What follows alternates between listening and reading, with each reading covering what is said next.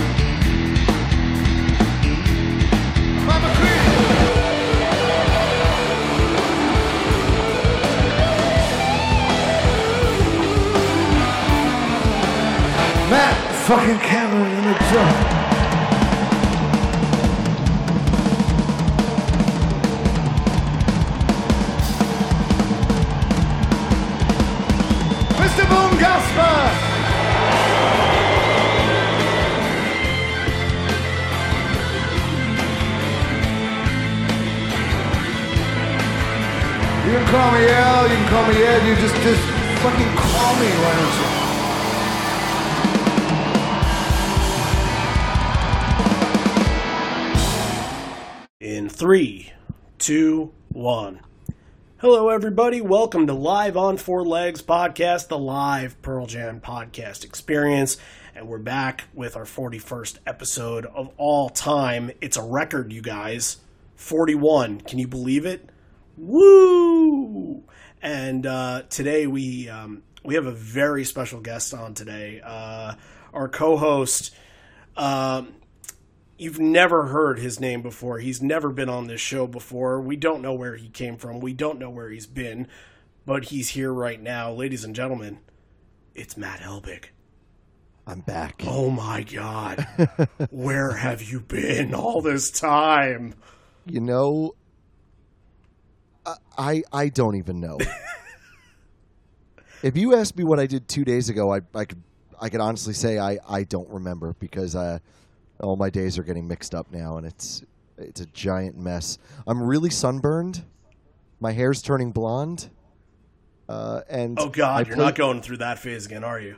I am, and and my Oh. I've, I've been playing so much bass that my fingers hurt. So I, I know, I know I've been active. I just It's all becoming a give you. blur. It's all it's all a blur. this- can't give you any details. the summer is almost over in your in in your mind.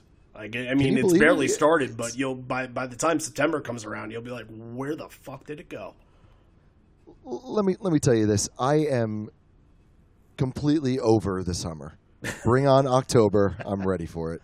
So I know I've been teasing a little bit uh, the last couple episodes that are changes and things and transformation with the podcast are are coming. So um, uh, why don't we just get this out of the way early? Uh, Matt, go ahead.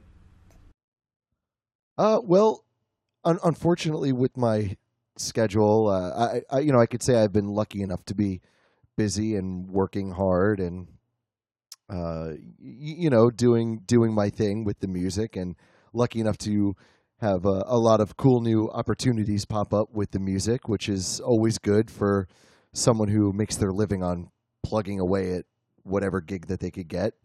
So, um, I'm gonna have to take a, a small uh, leave of, of absence because of my schedule, but I, I am going to contribute uh, any way I can whenever I have uh, free time to do it. So it's it's what did you say, Randy? What did you call it before? I said it's not goodbye; it's just see you later.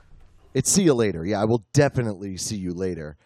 Uh, it's just uh, every every free day I had has been has been taken up now by by work or by gigs or or or working at gigs or something. Unfortunately, so I uh, the last thing I wanted to do was try to rush through stuff like this uh, because I think we pride ourselves on really taking our time and, and making it as, as good as we can. hmm So uh, rushing it and degrading the quality was was absolutely uh, not an option for me. I uh, I would rather see some um, really qualified and popular guests that we've had come in and, and, and take my spot and rotate around for a little bit while I can't be here because uh, the guests have been tremendous. Uh, there's no other word for it. We've been so lucky with who we've had. We really have. Absolutely. And um, with that, like, I have no doubt that we're going to have no problem finding uh, a good co-host during this time uh, to to fill your your massive shoes, uh, as you've been just such a an enormous contributor in, to the show in, in more ways The- than the, uh, you guys uh, even know. The uh, the critical contributor, right? well, you know, like now that you've been kind of off the last couple episodes, I, I've I've kind of noticed the loss. I, I'm like, where where is this? Where is you know? And that's not going against anybody that that uh, has been on the last couple weeks, but like I missed it.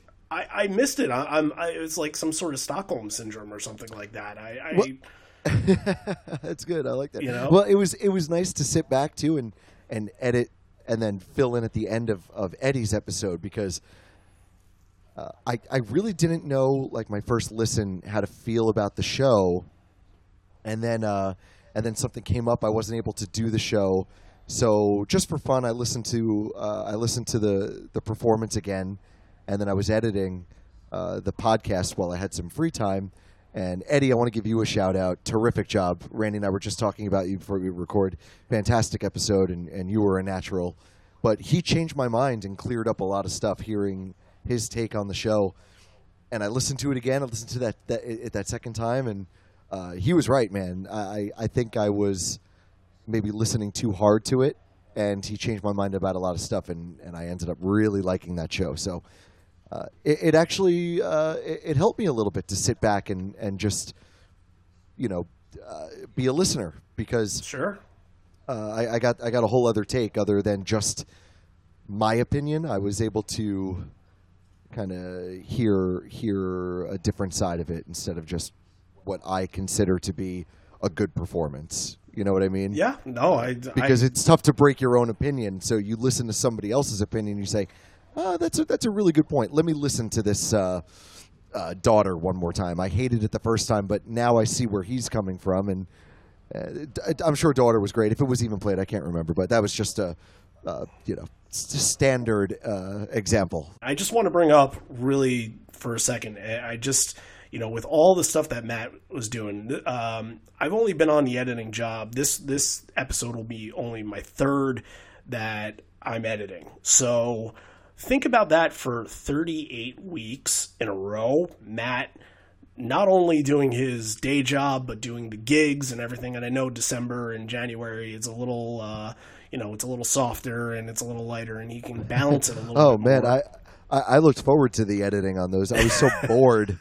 Uh, like you know, as a as a musician that does primarily weddings, and then I, you know, with the day job in, in an off season, the days where we, like- we recorded at one uh, one in the afternoon one in the afternoon. Oh yeah, there there'd be a good month and a half where I was just unemployed, and I would think it would be fantastic. Yeah, I was like, yeah, this is great. I could have like a month off. I could work on my music. I could do the podcast, yada yada, and I'd be like craving an edit because I was I it it it backfires on you. You get so bored, and you look for anything to fill the time, and and now. Now, of and course, I'm back to where uh, back with it all comes back around, train. yeah. yep where now I'm like, I wish I had a day off, but I don't. And then come December, I'm going to be like, I need June again. so it's a vicious cycle. It's a vicious cycle. Yeah, well, it, you know, I just people if you didn't know how hard Matt worked on the show and how much that he did, uh, look, um, Matt, you deserve all the credit in the world uh, for helping us get started here. Uh, this was an idea that kind of formed into something much bigger, something much um, you know more defined as we went along, and uh, and really, you know, we would. I don't think sitting here less than a year ago we would have, or more than a year ago, we've uh, no less than a year ago, uh, we would have thought like look at how many people are listening to the show, look at people that are commenting on our social media pages, and uh, it's just kind of awesome that all this has happened. And and sometimes, you know, you get to say you do stuff, and I, I've done stuff. You know, I've done big things before, working for a big television company. I've done big things, but it's one thing to say that you're doing big things, and then it's another thing to say that uh, to say that you're you're doing something big with your best friend since you were in first grade, and that to me was so important, and uh, you know that we did the show together, that we had that natural chemistry that the two of us ha- have had for what like 25 years, whatever it's been. So, you know, all I got to say from from this point forward is uh, let's just make it one more good one, and and then uh, the next time the next time we get you on the show, we'll we'll pick up where we left off. Yeah, definitely, and that you know it, it is a lot of work, and we both. You know, we both would spend a lot of time with with prepping, Yep. and putting it together, and social media, whatever. But yeah, you know right. by you know Uh, by listening that this is not a show that you can wake up and do. not at all. Right, right. There's a lot that goes into it, and and yeah, most of it's fun. We get to listen to live shows all the time, but you know, it's the the, the edit process is long, the re- the recording process is long, the research process is long, but uh, yeah, it makes it all worth it when you have you know a lot in common with somebody, and you've known someone for so long, and then you get to meet all these other people that have this love of music, uh, and you could communicate with people all over the country, all, all over the world. You know, we have, you know, we got Aurelian. Got to give him a shout out. You know, uh, if you told me that we we, you know, become very good friends with somebody over there, uh, over in in Who's in- making us stickers and handing them out at, at Eddie Vedder Exa- exactly. solo shows? Like that's incredible. St- stuff like that makes all the hard work uh, worth it. So, yeah, I, I yeah, it's it's great. And again, it's not it's definitely not goodbye for sure. Yeah, no, no, Uh, no way. I would not let you off the hook that easily. Oh no, no, I, I don't.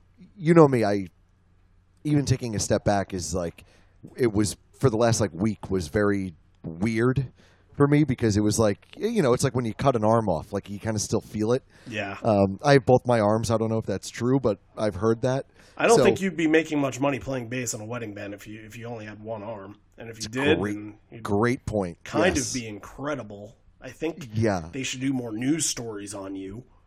I would probably have some kind of TLC show or something if, if that was the case. Exactly. but but um uh yeah i know i definitely missed it so uh, I, I can't just step away. That's not my nature. I'm not a quitter. Plus, Uh, we're, so we're I'm go- I- 41 I- I'm gonna- episodes in. We haven't even covered the one song that you've been begging to cover this whole entire time. Oh, maybe it's uh, maybe it's like a a bad relationship. I just I just need to take a break from from the, you know, from. It's just it's it's so close to my grasp, but maybe I just need to let it go. And if it's meant to be, it'll it'll come back. Uh, all right, why don't we get into the episode now? I think we've, you know, uh, Randy, Randy, we were at this show. you damn right we were.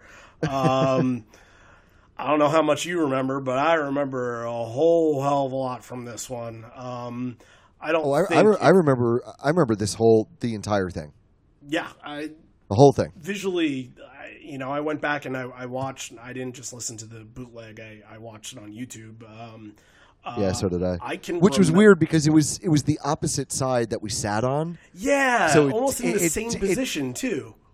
Oh, oh, like exactly the same. So it was that was that was kind of um, weird because I have such good memories from watching the show Being on Stone's and then side. seeing it. Oh, seeing it on Mike's side was like, wait a minute, maybe I wasn't at this show. This looks really weird.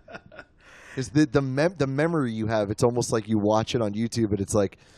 It's almost like your memory that you know is right is wrong because you're Right. seeing it from a different angle. But all the songs we've been listening to the bootleg for so many years, we were just talking about that.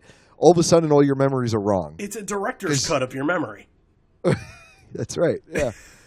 You get to know these live versions of these songs from from this show specifically that you hear it with a with the total opposite view and it's it's it was strange man it definitely threw me for a loop Yeah, this was. I mean, you know, uh, if you're on our social media pages, if you're not, follow us at Live on Four Legs Podcast on Instagram and and the Facebook over there. Uh, but I mean, we had the anniversary of it this past uh, Tuesday, and I didn't shut up. I, I, you know, posted my ticket stub. I posted my poster, and I was just like, if I can relive this, and you know, if I can do this again, I would do it the same way in a heartbeat.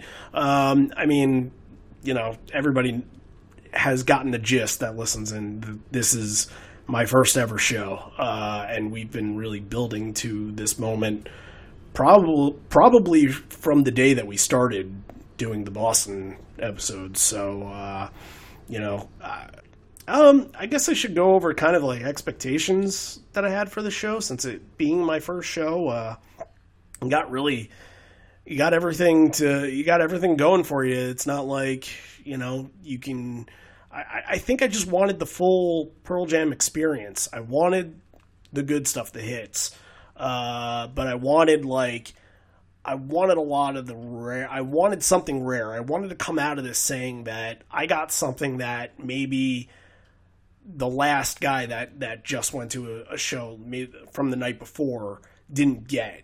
That's a little rarer than that guy. I kind of wanted something to hang my hat on for night uh, and, for the first and, night. And that guy that you're talking about was sitting right next to you. Well, that wasn't your first time though. I'm saying for like no, somebody no. that made a debut. You know? I, oh, I, I thought you meant uh, who had gone the night before. I thought you were just comparing. No, who had like, made a uh, debut for the night before and didn't go to. Ga- gotcha, yeah, gotcha. Yeah, yeah, yeah, Which I think this show is infinitely better than night one. Um, oh yeah, yeah, absolutely. It, it, I'm, I, I kept the whole time. I kept trying to leave bias out of it, but the way that you know the setlist problems that we had in the night one episode are miraculously fixed. It's it's like they looked back and said, you know what, some of this stuff really didn't work. So tomorrow when we do this, we're going to do this, this, and this, and and that's going to work. And Definitely. By golly, it freaking did. Uh, uh, you know, I think I had like three must-have songs. Uh, I've I know I mentioned this on the show before. Rearview Mirror was one that I was just it was my absolute number one song at the time. Uh, uh, I had to have it. Uh, Given to Fly had to have it, and Black. Those were the three that were like, you know, come on, let's let's let's get them in the first shot. Uh, and two out of the three is really good. Um, but I'm just sort of I wanted to go through the mindset in my mind uh, at the time because I wasn't asking for shit like all night. I wasn't expecting shit like rats or garden uh, stuff that doesn't get played a whole hell of a lot. Um, you know, it, and all of it came as the most pleasant surprise that I could have asked for. It really, for a first show, there's not I, and I know we talked that show, uh, that Tampa show that you mentioned before with Eddie. That was a really, really good first show set list because you got everything from all platforms. You got you have great covers, you have the hits, you have rare stuff that you're not going to get at every other at every show. Um, and I feel like this is really close to that. And if we were making a set list from scratch, that was like the debut, your debut show it would be pretty close to one of these two shows. Yeah, I could agree to that. So, um, yeah, this uh, this is I, I, was I was going through a lot of different emotions when when listening back to this. I, I you know for a while uh, before I uh, I went and decided that uh, I needed to do a podcast about live Pearl Jam shows. I I had one or two bootlegs from the couple of shows that I had been to, and this was one. I listened to this over and over and over again. Uh, you know, I this is when they weren't offering just digital downloads; they were offering the CD hardcover download. So, uh, not download, CD download. Uh, but I, you know, I bought the CD. I had it in my car for ages, and that's how I listened to it. And I must you know, you said you listened to this a thousand times. I must have listened to it a thousand times too.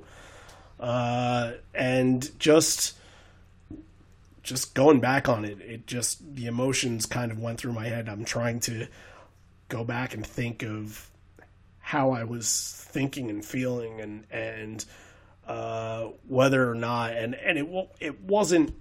I knew at that point. I knew that I was going to be a Pearl Jam lifer at that point. There was no other way around it. Uh, I, I, I had this connection with the band that I couldn't really explain, but it was something in their music just made me just, you know, it made me feel empowered. It made me feel enraged. It made me feel excited. And I knew that it wasn't, they didn't have to show me, they didn't really have to do anything, you know, except play. And I was in. I just, I just was expecting that moment of the start to my you know real fandom to start that night and i was i was just i wanted to see how it all went down and um, when they started the show you have that really eerie the metamorphosis 2 uh, opener which you know sometimes we don't talk about the the songs they play over the pa before the band comes on. And it's kind of important when you think about it because it's you know it's the the house lights go down and you know you see a couple lights on stage and it's really what gets you excited before the first chord actually hits. And metamorphosis 2 is just so eerie. And then when it gets into that like that part where the band comes on at that like you know hard piano part um it, it just gets you really freaking pumped and excited. Um i kind of remember all that. And I just remember that like that point just my blood boiling to a point where I was just like I'm about to witness one of the best moments in my life. Uh, you know, I I am not married yet. and I'll be married in less than three months. So uh, ask me then, and I might change my mind. But um, yeah, up until this point, I you know I didn't win a lot of uh, I wasn't on a lot of sports teams growing up that won a lot of things and uh, you know there wasn't too much that I had achieved but but this this felt really really special once they went into the first riff of release. And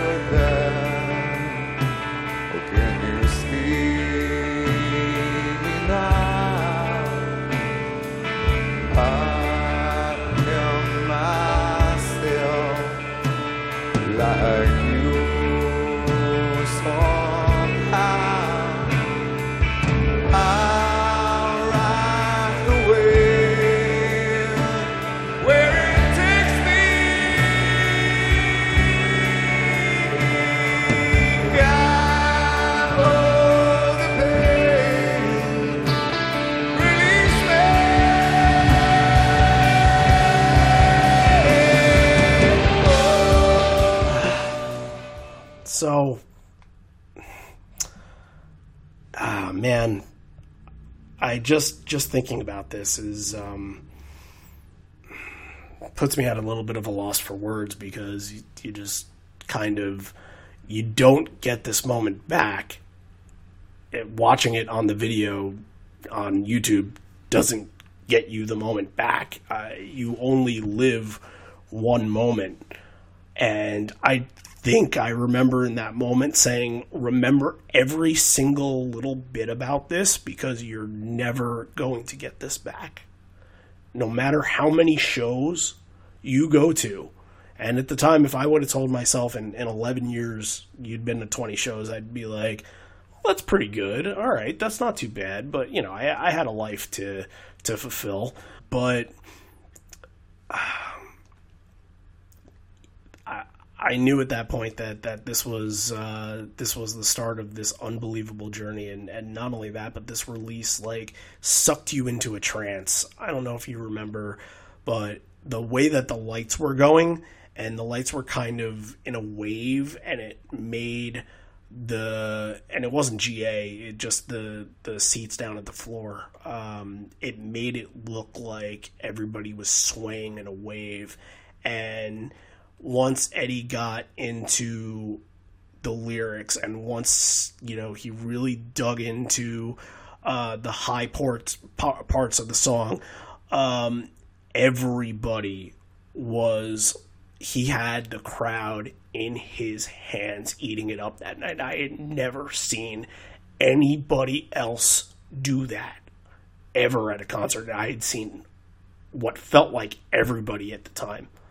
I had never on the first song, a song like Release that is um, you know, so powerful lyrically and and and raises so many different emotions. That's what makes them special is that they can do this and they can lift you in such a way that you would have no idea where to go from there, especially the first time because I think if I had my guess at the time and thinking back, I probably thought they were going to open with Life Wasted because that's just what bands did. They open with the first song off their last album or their most energetic new song. And getting release absolutely blew my mind and, and changed the game for me. What I thought was going to be a lifelong relationship with this band was like the happiest of band to fan marriages that I could have expected. Uh, no better than that. Yeah, I, I just I, I think saying that no other band could do that with a lead off song like like Pearl Jam does, I think that is incredibly subjective because you know me, I do not at all have the kind of feeling you do about release as I know you don't. Yeah, I know you um, don't. So yeah, I mean, if if this is what you're if this is what you're looking for as an opener, and they do it, and it's your first time, hundred percent, it's gonna be it's gonna be insane. But um, you know, I think I think what you want as someone that loves music, I think you want that to grab you no matter who you're seeing. Um, for an example, I saw. Um, I don't know if you know the band Fleet Foxes, but their yeah. drummer, his name is uh, Josh Tillman. He goes by Father John Misty. Uh, he he does his solo stuff. He's just uh, probably the best singer songwriter out there today, in my opinion. Just he's he's absolute top notch. I saw him in Brooklyn last week, and he uh, he's been switching around some songs, but it's it's a pretty standard set.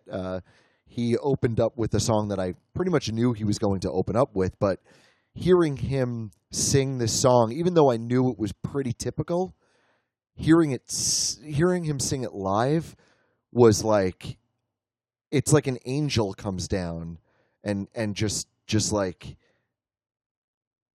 gently cradles your penis in its hands, and, and it, it just you can't move because because he's so he's just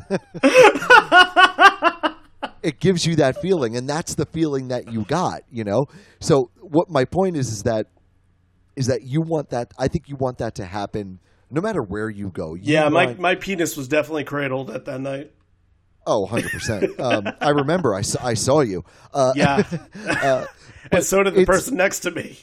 The whole point of like the whole point of being like a music addict and going to shows no matter who it is is that there's got to be that moment where it's like wow this is why i love music. This is why Yeah. i go to these shows. And and uh, you know it's fantastic when it, it it creates like a lifelong bond between you and especially one specific band. So that that's a great thing especially when it's your first show. Now, i'm i'm not really a huge release fan but i mean when you have this kind of connection with it then a plus winner for sure. But uh, that aside, performance was was uh, spectacular. I, I, I mean, totally biased, but you know, modern day, uh, you know, 2000 era release. I've heard, I don't know, few dozen versions of it. Um, Yep. I, I obviously have much more emotional connection, but the way that they play it, the way that he sings it, he hits everything perfectly. Um, there's no hesitation anywhere. It has this the hum in the background that I love. Uh, that kind of makes it feel like a full arena song. Uh, that just makes it feel more special as an opener. Um, I don't think that I can think of a better version from this modern day uh, era. I, I I can't I can't think of one. Um, this was I played can agree to that. to me pretty much Yeah. to perfection. One of the only critiques that I have about this whole show, and uh, I want to get it out of the way now because I think it kind of starts in the next song, is that I don't really think it is a, a, a, a terrific Eddie show. I think Eddie's pretty pretty okay for the most part. Uh, it's not the best we've seen him though, but this leadoff song is uh, 100% on point. I wasn't dissecting the music as much as I was dissecting my my feelings towards it and towards you know listening back to it uh, back on it for all these years. Um, that's more more of what I'm talking about in, in the show is going to be from my memory and from you know just my sheer joy that I was having my my my moments uh, during the show. Let's kind of because as the more and more we get into this, the more conversations are going to build up because we just have so much shit from these shows. Uh, all right, Worldwide Suicide is number two, and after that, all that emotion from re- release, it's just like, wow, where the hell do you go from there? Like that could end show, and I'll be fucking thrilled almost. Um, but you're getting Worldwide Suicide, which was in my rotation heavily at the time because it was one of my favorite off of Avocado, and it just like it capitalized off of everything that release was doing, and it took you from emotionally singing with every lyric uh, to every chorus with Ed, and just kind of jumping up and down and and able to really start rocking out, and it was it was a good vibe to get you into the set and and get you uh, hooked really early on. Uh, yeah, and uh, like I said, I, I don't think this is uh, great vocally, but I mean, there's no build up here. It is release right into Worldwide Suicide, which release goes pretty wild at the end there, and Worldwide Suicide is is you know a straight rock song on on Eddie's voice, so I could give him the pass for really just I mean jumping right in, jumping right into the deep end basically here, you know. There's there's no there's no speed up. They're just they're just 0 to 60. Yeah, it really that was the most shocking thing was that like it almost had to be that, but how could it be that? Like, how can you make this possible? Uh, you know, I'm waiting for your next move, and you bust it out, and you total like it. It it's still unexpectedly good. Like, I I just didn't. I don't think I, I comprehended that that was possible. It- like these things, and I we we together had gone to billions of shows at the time, and and I don't know. uh, I I it was just a different dynamic that I had never seen live before. You know, and it was just exciting to to be along for the ride. You know what it is, man? It's an MSG night too. Yeah, That's what it it's is. an MSG night too.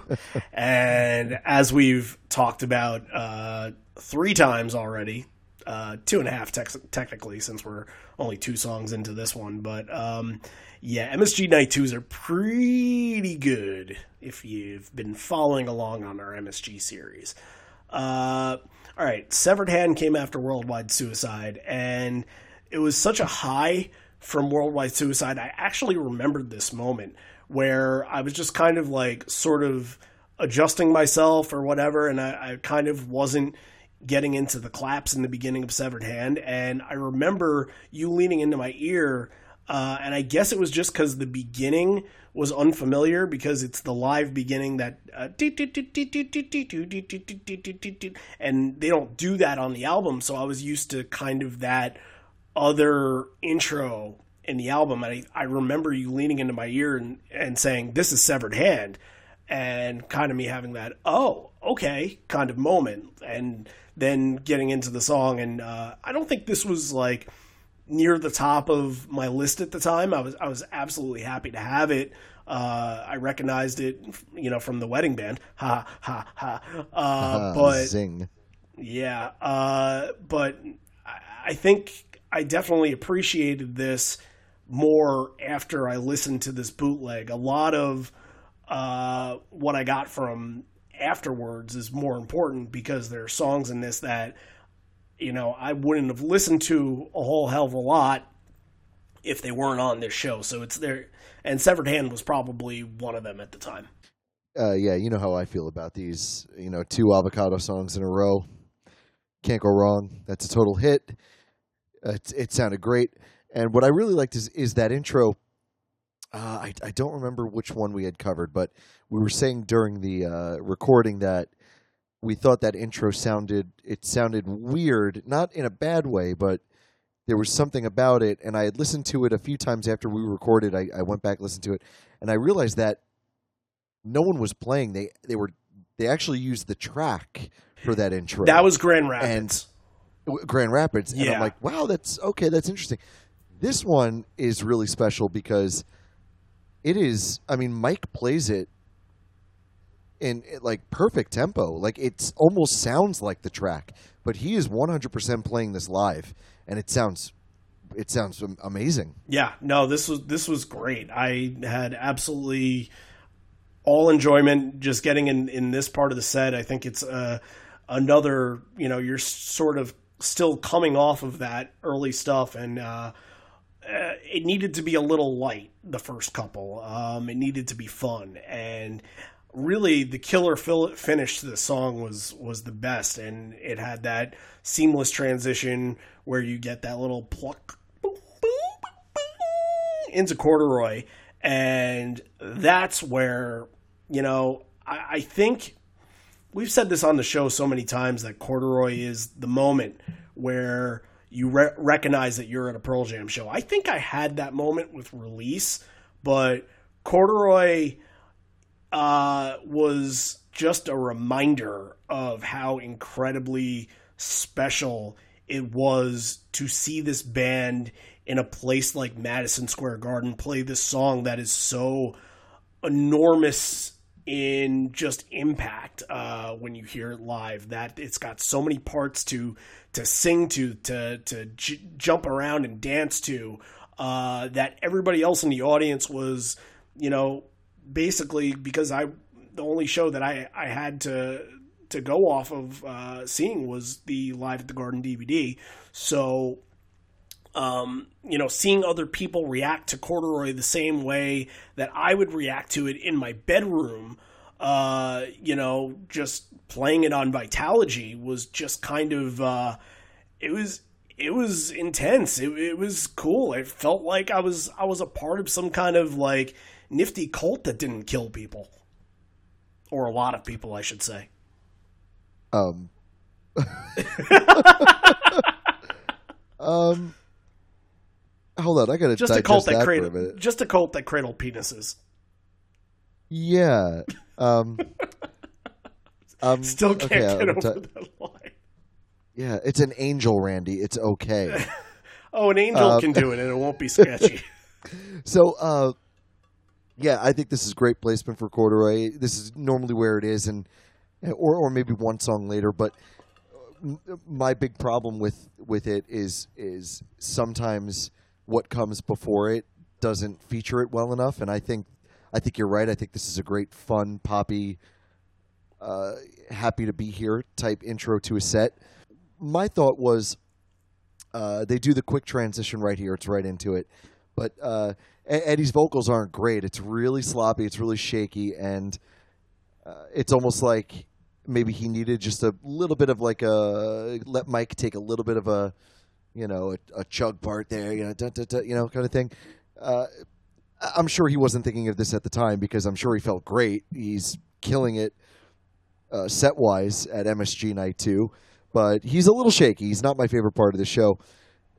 So what I was thinking of was uh, the Let's Play Two.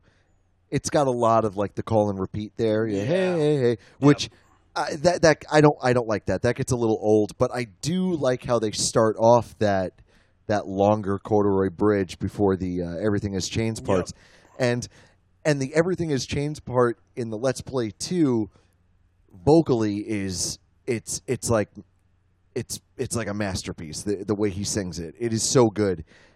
I want like this corduroy and that corduroy to have a baby. And for the like I, that's what I, I there's like a, a middle ground there to where you could you could stretch it out have some crowd participation and then come in really strong vocally The other small thing about Corduroy here is just like feeling the pulse of the crowd when he says, kind of at the ending, uh, you know, the fi- finishing point where they're just about to go wild into the end.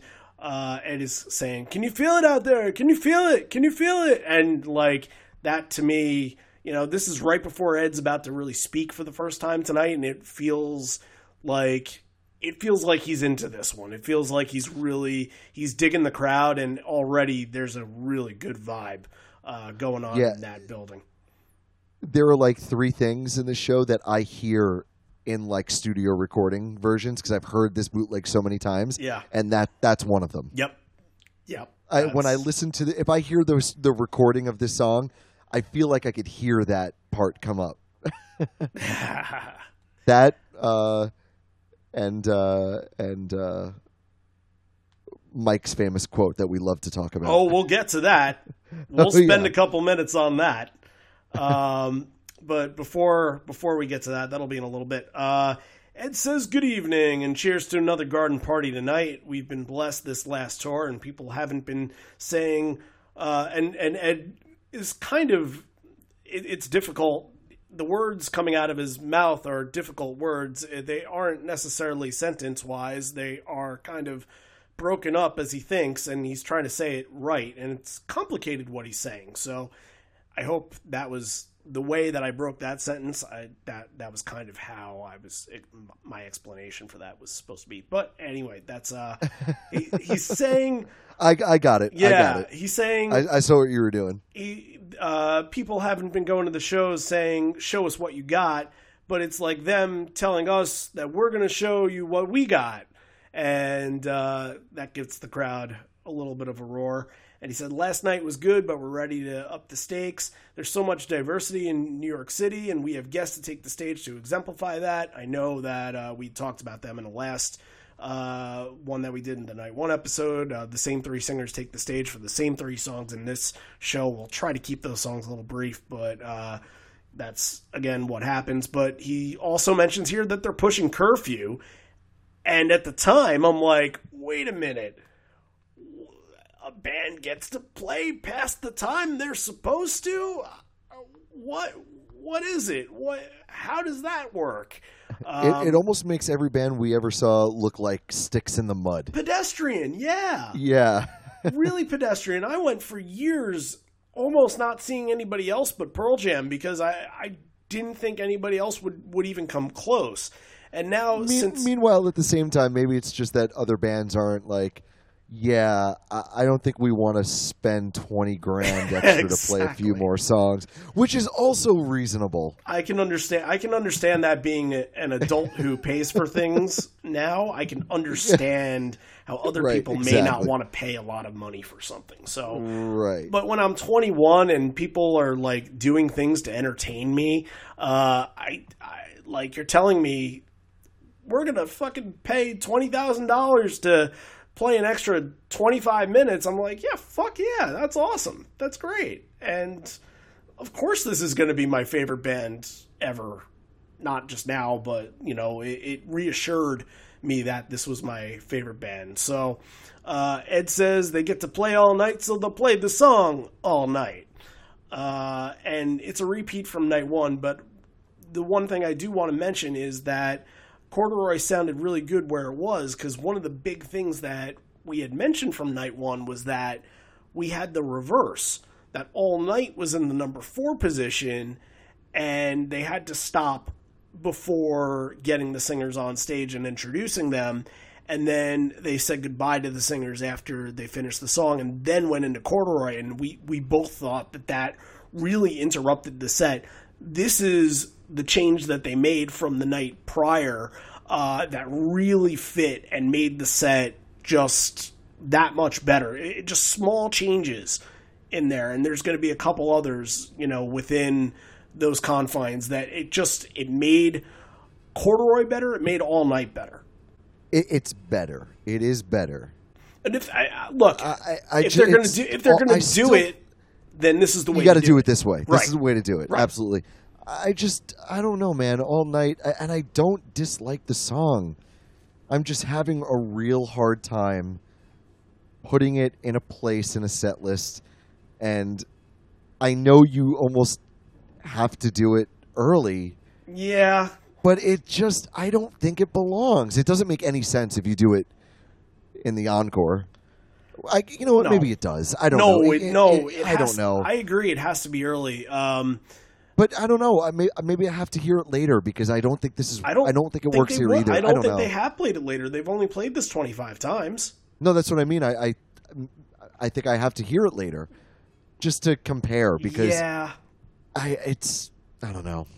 It'll probably never happen, but but this is kind of it needs to kind of come off of something uh, special, something uplifting, and and it's kind of uh, it's not a song that's going to get you singing all the high parts and really you know up at your highest amount of energy. And I mm-hmm. think I only knew from looking at the set list the night before, or either talking to you or Steve, that they had done this and they had done this with the singers, and maybe expect this. And I think that was my expectation to expect this and who you are. That day, when I was in the car, either on the way to the train station or on the way to, I think I was doing summer classes at the time for college, uh, I put on Lost Dogs and because just to brush up and just be like, okay, just in case they play something from Lost Dogs tonight, I'm kind of uh, in the loop on it because it wasn't something that uh, I was listening to nonstop. And of course, All Night is the first track on the first disc, so uh, it makes it easier to uh, to remember. And I'm just you know they didn't do a lot from that album at the show, so.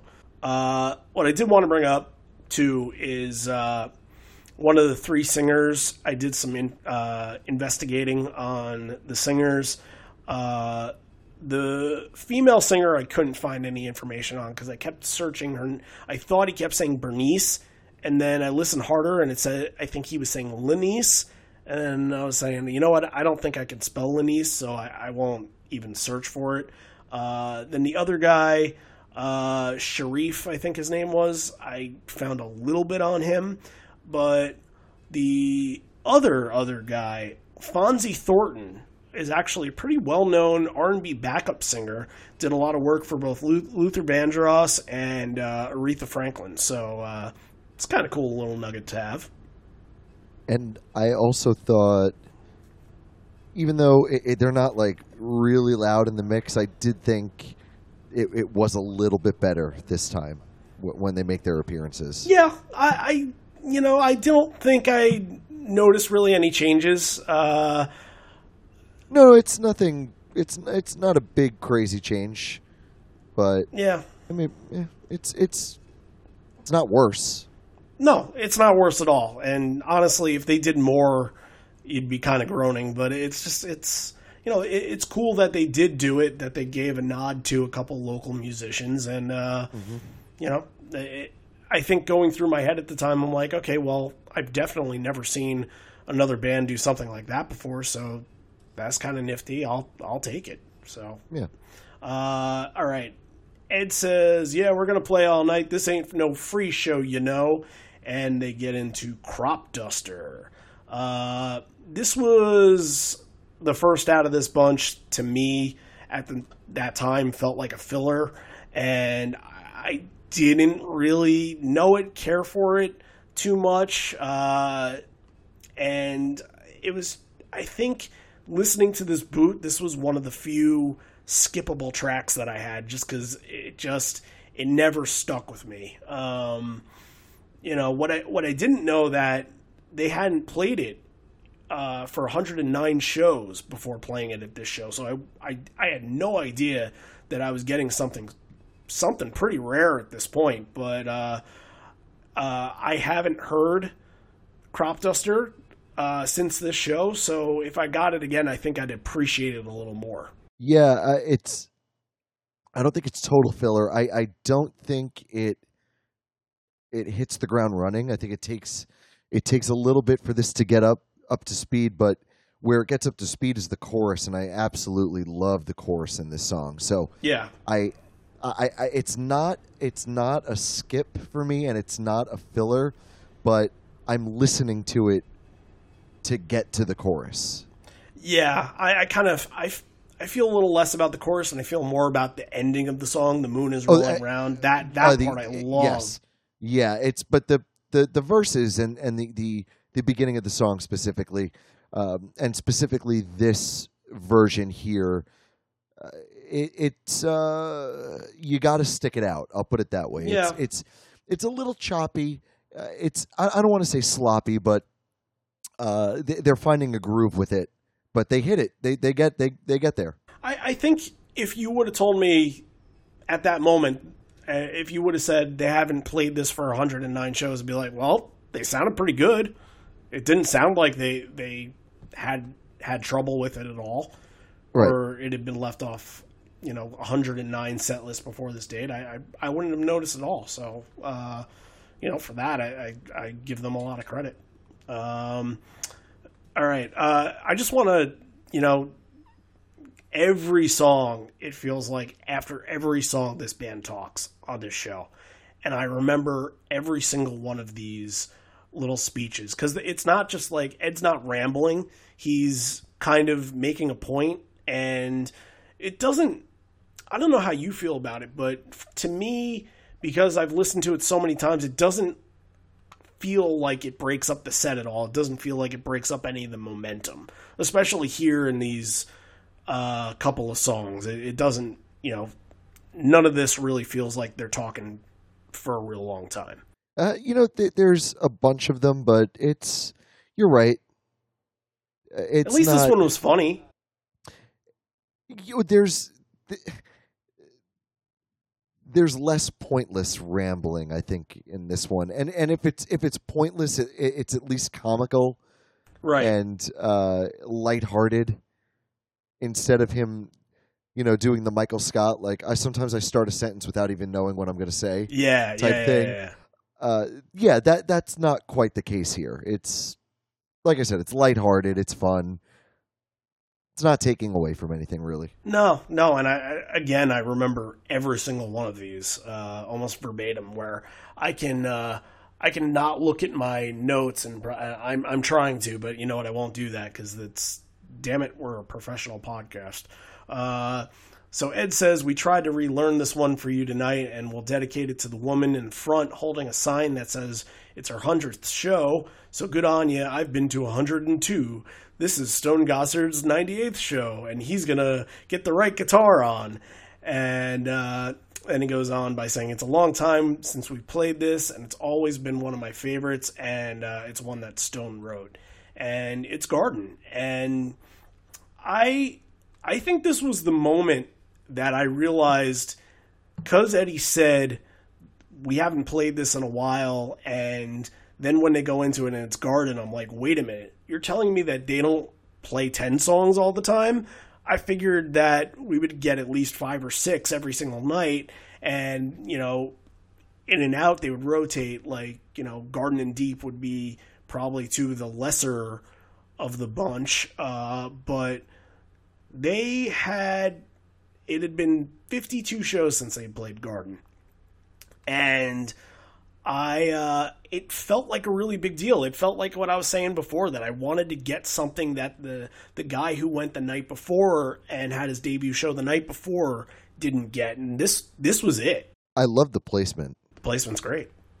And you know that I prefer Garden live than I do uh, recorded. Recorded, I I I don't know, man. It never stuck at all. But yeah, I, this is this is awesome. I have no notes for it. Yeah, I I didn't have much for it too. I think like when you listen back to it on a, with a different ear, you hear things, and uh, I did notice that the final uh, little bit of it, I think Mike had some trouble at the end there. Uh, that little wah wah wah wah. Uh, he was a little off with the rest of the band. Th- uh, th- there was a few little parts, yeah, but yeah. I thought the end. I thought the ending was was pretty strong altogether. I mean, for 52 show, this is not an easy. It doesn't feel like an easy song to play. There's a lot of pieces that go into playing this song. Uh, for 52 shows, not playing it and playing it the way they did, I thought I even then I wouldn't have noticed anything coming out of Mike uh, uh, that sounded up or sounded different. So you know, but that's the untrained ear. Uh, right. It's a little different now, but um, it doesn't take my enjoyment out of it at all. No, not at all. Uh, and again, just just really cool that you know a little feather in the cap. You know, seven songs in that I was getting something that maybe not a lot of people were getting at the time. And I, have seen Garden a couple more times. It's it's not necessarily a rare. Well, it's it's rare-ish to hear, but not. Uh, it didn't get any extra rare points in our fantasy league, so it's not up in that scale. But um, right, that gets us into this part. Uh, you can hear Mike start the song while Ed is talking a little bit, and even when he starts the song, I don't know if he can hear himself, but uh, he's off tune for sure. He's he's down tune or just playing in the wrong spot. You yeah, notice that? I think. Did he think maybe? Uh, are we changing the key for it tonight, or? Mm, uh, but Ed is. The answer is, is no. the answer is no. Ed is talking again, and he says the last line in the song was written about the government, and then he goes off on a little bit of a short ramble about government letting people go to war. And he's actually holding something in his hand at the time and he's kind of looking back and forth. So I, I don't know if that little part about the government was scripted.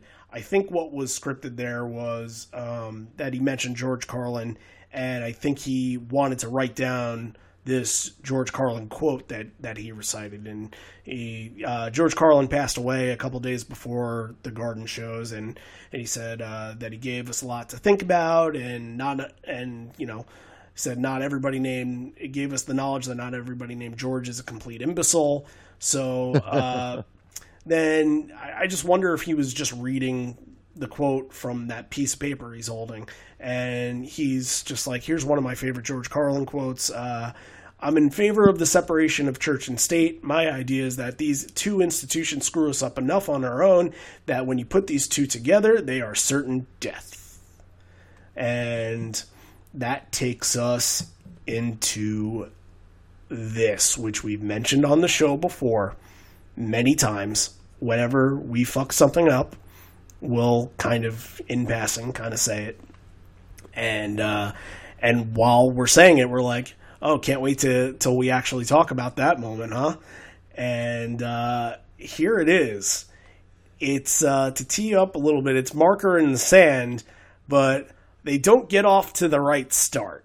So let's uh, let's hear let's hear how they how they start this and the random act of God uh, that led them to kind of uh, kind of get the song off the wrong foot, and um, then Mike says the classic line.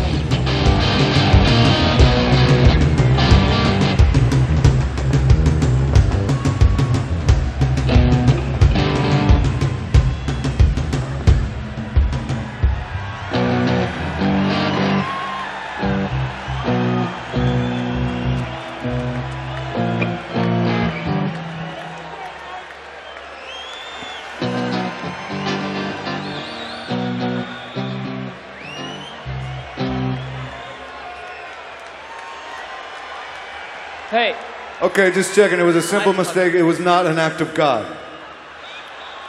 I fucked that up. I wrote the song and I fucked it up, so I guess I have the right to do that.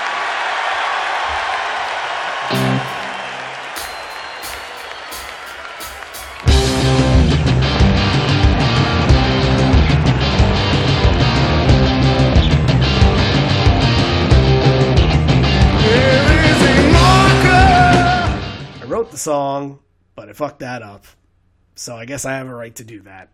That it's one of the most classic moments from this show that I can remember going back in my mind because it wasn't, you know, obviously they can fu- they fuck stuff up at shows before intros of songs and you know you sort of kind of you know you pass them by and you're just like okay well you know they got back into it and there's the song but this is just first of all Mike never touches the microphone at a at a live show he, he just doesn't do it unless he's provoked so hearing his uh you know I always think his voice is, is filled with helium sometimes. He just has that very high, squeaky Actually, voice. I know. I, I actually love Mike's voice. I oh, I do too. I know. yeah.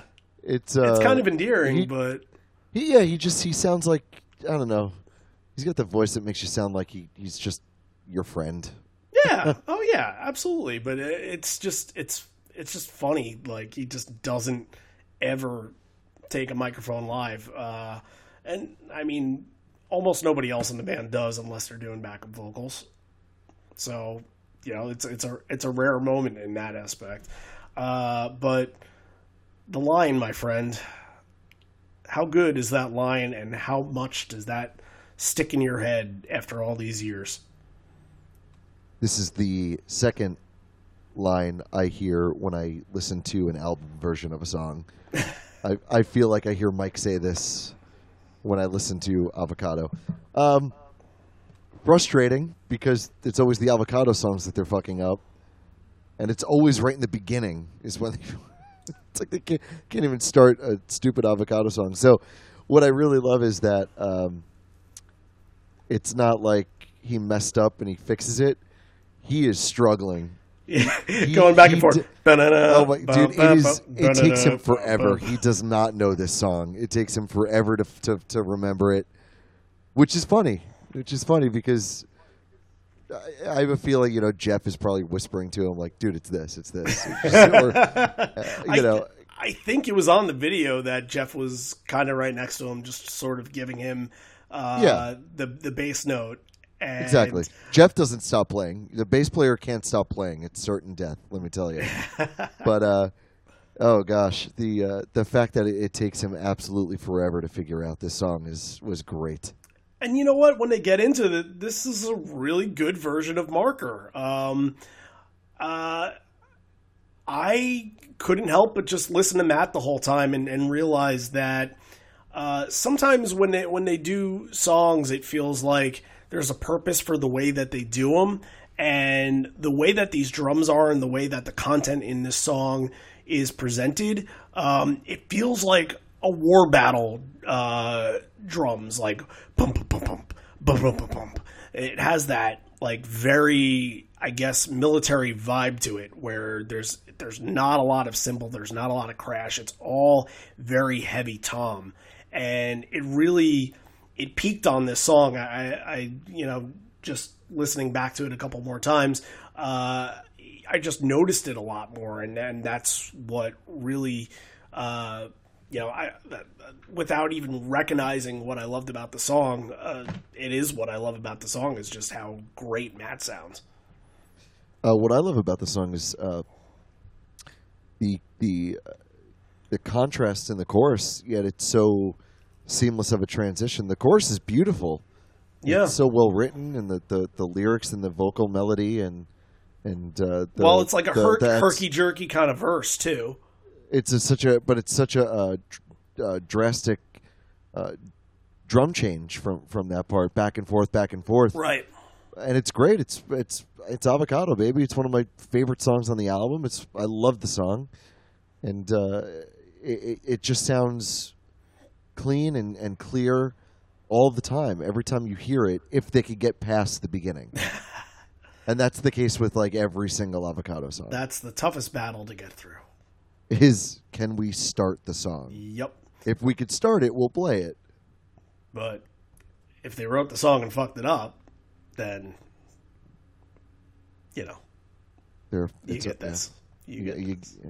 you get it, but it's I, I I love having it. So that's can't ask for anything more. I love having it too, and, and this is sort of a theme with some of these songs, and you can look back on it 11 years later, almost to the day, and I'm saying to myself, there's already two songs in this set that I haven't seen again Crop Duster and Marker in the Sand. Hmm. And then there's one song that they almost never play in all night that I've seen like five times, Yeah, which is kind of insane. But um, kind of annoying. this is this is why you keep going to shows, folks.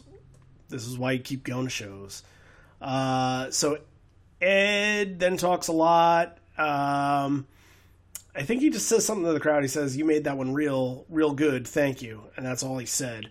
Uh, but again, little thing, uh, and that gets into uh, ultimate transitional relief pitcher song. I'm open. Uh, literally no opinion of it then, and semi less of one now. It was only the sixth of 13 times that they've ever played it, and they played it again at MSG a couple years later when they would re- return at one of those 2010 shows. Uh, so two out of 13 is a really good ratio, but who cares because it's ba- barely a song. It's just an intro to get to wish list. Uh, no notes, don't care. Yeah, that's. I mean, they can they can put a solo in it. We might talk about it for another minute, but that's about it. So Probably not. yeah, barely. Uh, wish list though, got some things to say about wish list. How about you? Um, not not much, not much. I I feel like I never had much of an interest in the song, but this is this is Yield, and this is the first Yield of- of the night, and it was always my go-to album. And I think just hearing it and knowing that they are representing Yield on this night, I was excited regardless of that. Um, and you know, I I think Wishlist is kind of one of those that he chooses to change the lyrics whenever he so pleases. And you know, one of the things at the time, and I don't care about this stuff as much anymore because I'm just not a homer for hometowns anymore. Uh, Ed just makes your city feels so important in songs, and when he does the uh, all New Yorkers hands are raised and open towards the skies, and the crowd kind of boosts up a little bit. Um, like that at the time, like that was a special thing because it's it's New York. I had an infatuation with the city. I wanted to, you know, live there and go to Ranger games all the time. And, you know, I, I had some kind of city pride because there's really not much Islip pride to have. It's just kind of a Long Island town. Uh, but, you know, I was 21 and had barely started my life. So, uh, really, to have pride in in a location and being a part of New York City had a, but you know had not been living there, uh, but also having pride in the music. It was a nice connection between those two. So I really, uh, I I liked I liked that I liked that they did that. Uh, I actually, I actually somewhat disagree with that. Uh, it- and it's, I, I have to be honest. I, I think Eddie Vedder might be someone that might actually do that the least. And you've seen Green Day live, right? Oh God, yeah.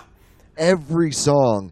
Thank Chi- you, Houston. Chicago, New All right to York, try. oh Boston. Yeah, there there are bands that do it way too much, and I've seen that happen a lot. And you know, when when a singer, a- at least when when Pearl Jam does it, it's it's somewhat tasteful and it, and it, he makes it fit because he's not a moron. Right. Uh, but but you know so when they're singing a song and it's like uh, blah blah blah blah blah blah, uh, and then uh, New York City, and they try to put something in. It's like oh that's stupid, you know. So it works here, but I I honestly I don't care.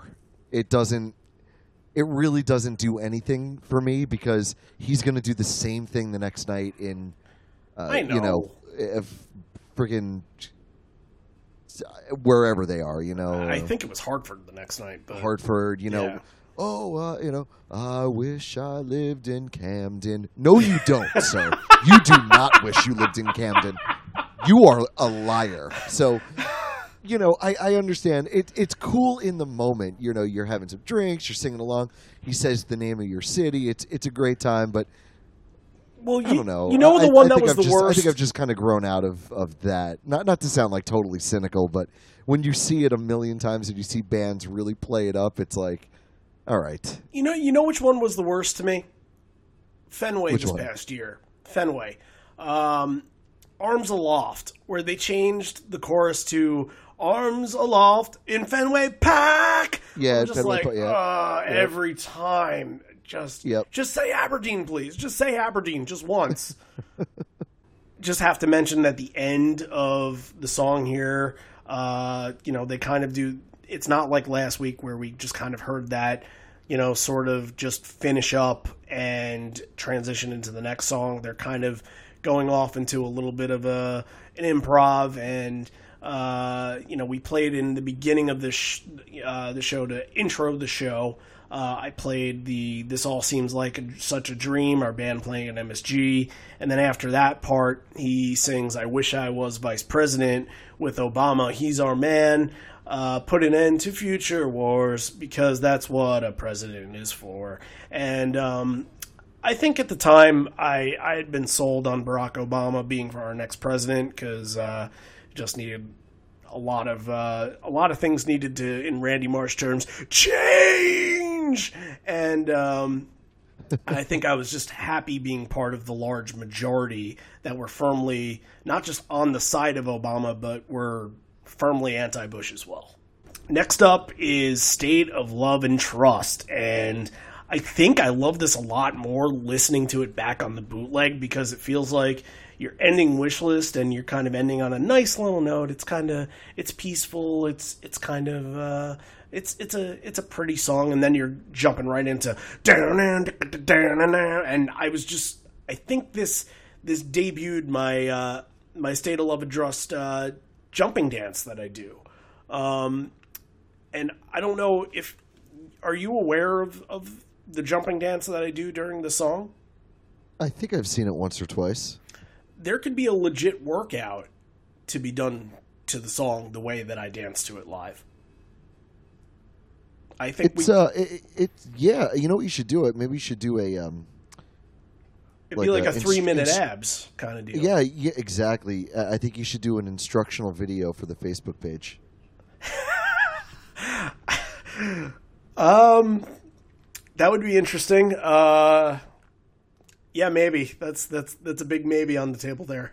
Uh, I don't know if I'd want to watch myself uh, jump around to State of Love and Trust for for three minutes, but um, Well, of course you don't want to watch yourself, but everybody else wants to watch you. and and just know that the whole premise of it is that during the Hey Nana Nana, I Hey Nana, uh, Hey, uh, and I can't I can't sing it because I'm I'm so out of fucking breath.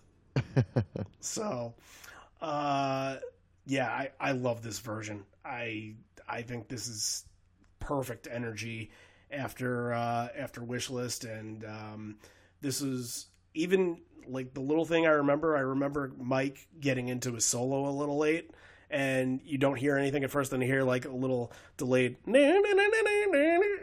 It's just kind of it always kind of stuck in my mind. So really good Yeah. here. Yeah, it's, yeah, it's great. I mean, you know, I'm I'm take it or leave it on this one because we've just heard it so many times, and I just got sick and tired of talking about it. But this is a take it one. Yeah.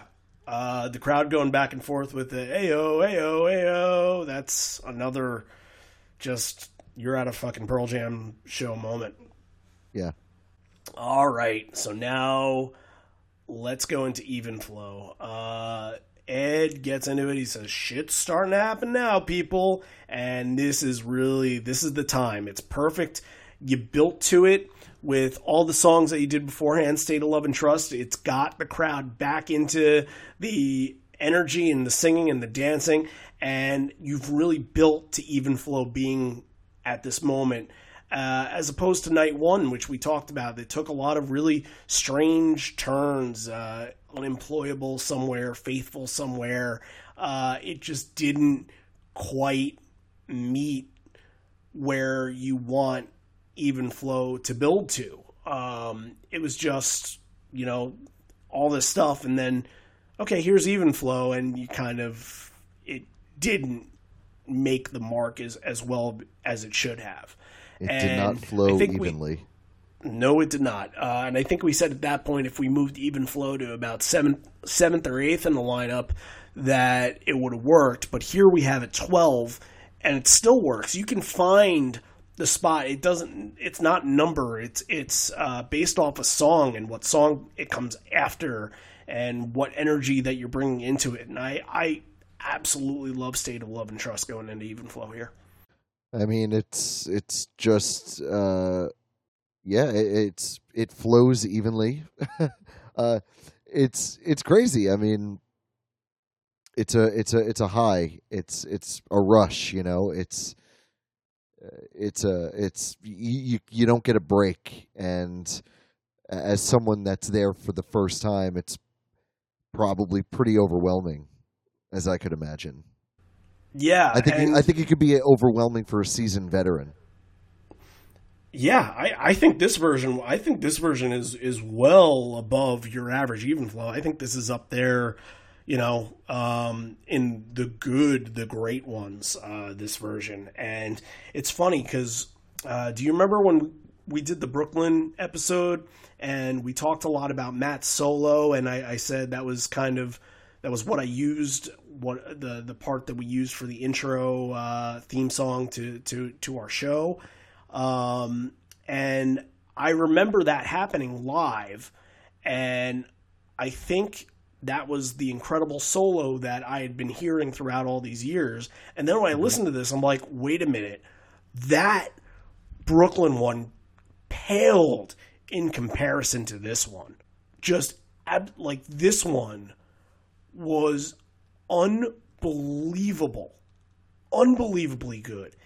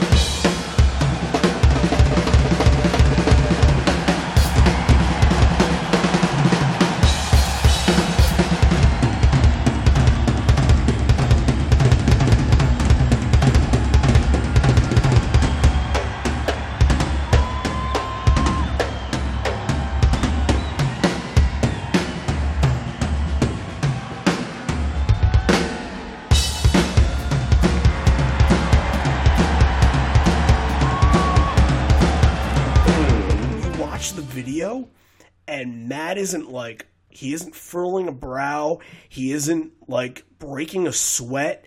It's all he is a machine. He is machine operated, and I don't freaking understand how that works. He doesn't miss a freaking beat, and I, it's it's like he's a freaking robot almost. That he he knows exactly. It, there's you don't see it on his face. It, it, on his face, it just looks like he's working. And you know, some drummers like Keith Moon, you you know, like he's putting so much emphasis into into every move, every beat. We talk about it with Jack all the time. That Jack is very physical uh, in his moves that he hits really hard, and Matt just looks like he's just a, a robot prepared for a task, and this task is an unbelievably difficult task. So whatever uh, engineering that this that you've programmed in this robot, you have a very very uh, incredibly intelligent engineering team to put together this amazing uh, drum machine in Cameron. But the best part is the the engineering team that built Cameron also put in a human heart because he's not Yeah. always per he's not always perfect and that's what that's what's so great about him is that he makes everything look so flawless yet he's not flawless and and it's that's what makes him such a good drummer. Definitely good even flow to get for your first time. Not going to get too much better than that nowadays. Uh, and it says he he's not crazy. He's my brother. That's Mike McCready. And then shouts out Cameron on the drums and introduces our friends, the singers, back on stage. And he also he says here, this is I'm glad he said this because sometimes it's just like I get it. Matt Matt and Mike deserve everything, but sometimes you, you and he says it my, uh, the microphone is a dangerous thing and sometimes he forgets to mention the two people most responsible for us being in this room more than anybody jeff ament and stone gossard and don't you dare forget jeff and stone because yes they are the most responsible for you being there Uh that's putting it lightly, I think. uh, yeah. So, um, and and it does feel like he gives McCready a lot of credit. He gives Cameron a lot of credit, and sometimes Jeff and Stone are just like, "All right, so we're here, cool, it's fine." Uh, we give credit to them too, but you know, you want to you want to give us some you know uh, praise, some uh, some sign of worth. You know, it, it's it was just nice to hear their names in something that just wasn't just running through the lineup at the end of the show. So that's Yeah. good. I said singers are back on stage, uh, and that brings us to who you are, uh, which is no change from the the night before the show that we covered a couple weeks ago. Uh, aside from this being another good utilization of it, uh, instead of wherever it was at the prior show, uh, I think it was before Even Flow at that show, if I'm not mistaken. Does that sound right? Like one or Uh, two before it?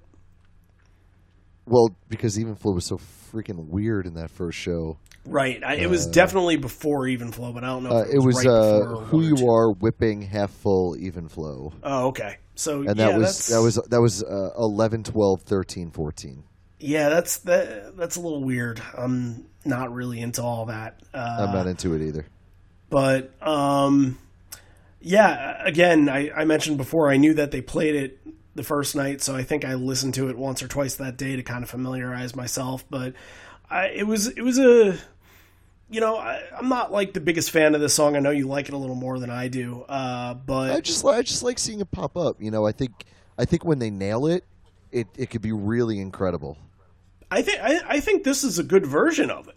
yeah so this, do i This is a very good version. I just it it just doesn't rev me up as much as uh, I don't know. Uh, It's not it's not a rev up song. I, I think it was good from the No. moment because I think you needed to. I think you needed to kind of calm down a little bit and relax after even flow. So it's good utilization. yeah i, I again i'll never complain if it pops up uh, and if it and if it's good I, I think it's i think it's good and and it's it's i don't know it, it feels like a song that if it gets big enough and it fills up a place like madison square garden it could definitely leave uh, a lasting memory on you because it, it can be very you know operatic and it could be uh, uh, it it can be a, a crowd participation if they're into it, and it could fill. I, I think it could fill the room, but yeah, it could also be a little bit of a of a break for you at the same time, while still really kind of filling you up. You know, It- Right. it, it, it it's I don't know. I, I think it's I think it has a, a lot of different uh, purpose purposes per, per, purpi Bye. It's multi purposes purposed. Purposeful. Uh, it is a purposeful song. I suppose. I, I, I pose. Yeah. So after Who You Are, Ed says New Yorkers couldn't do without you. Uh, but says, tells a story that says the, that there was a fire in Seattle a long time ago, so they built a city on top of another city. So under the city, there were rats as big as this guitar body running around. And then makes a few mentions to rats and says, I was at Shea Stadium a few days ago. You definitely got rats over there. And uh, says, yes, they had tons of rats down at Shea Stadium. Uh, that was, yeah, we do have it a lot nicer now. City, Shea, Shea was our dump, but City is a, a really fun, beautiful place to watch a, a, baseball game. So yeah, so he says, you know, rats in Shea Stadium, rats in DC, and uh, and that gets us to one of the signature songs that they should be playing every time they're in New York, and essentially the last couple of years they have played every time in New York, and uh, it's Rats. And because it's such a New York song, and uh, I mean, I don't think Pizza Rat was a thing at the time, but it is now, so you can kind of relate it to to this and all that. So we're gonna play Rats. Uh, because why not? Because the, uh, this song is dedicated to the memory of Shea Stadium. How about that? And the team that they're honoring this weekend, the 69 Mets that won a championship there. So there you yeah, go. Let's, all let, let, let's all honor the memory of, of a baseball team. Yeah, that, that, that, that once currently was. sucks ass. Ugh, don't give it, don't get us started. Uh, but yeah, all right, here's Rats.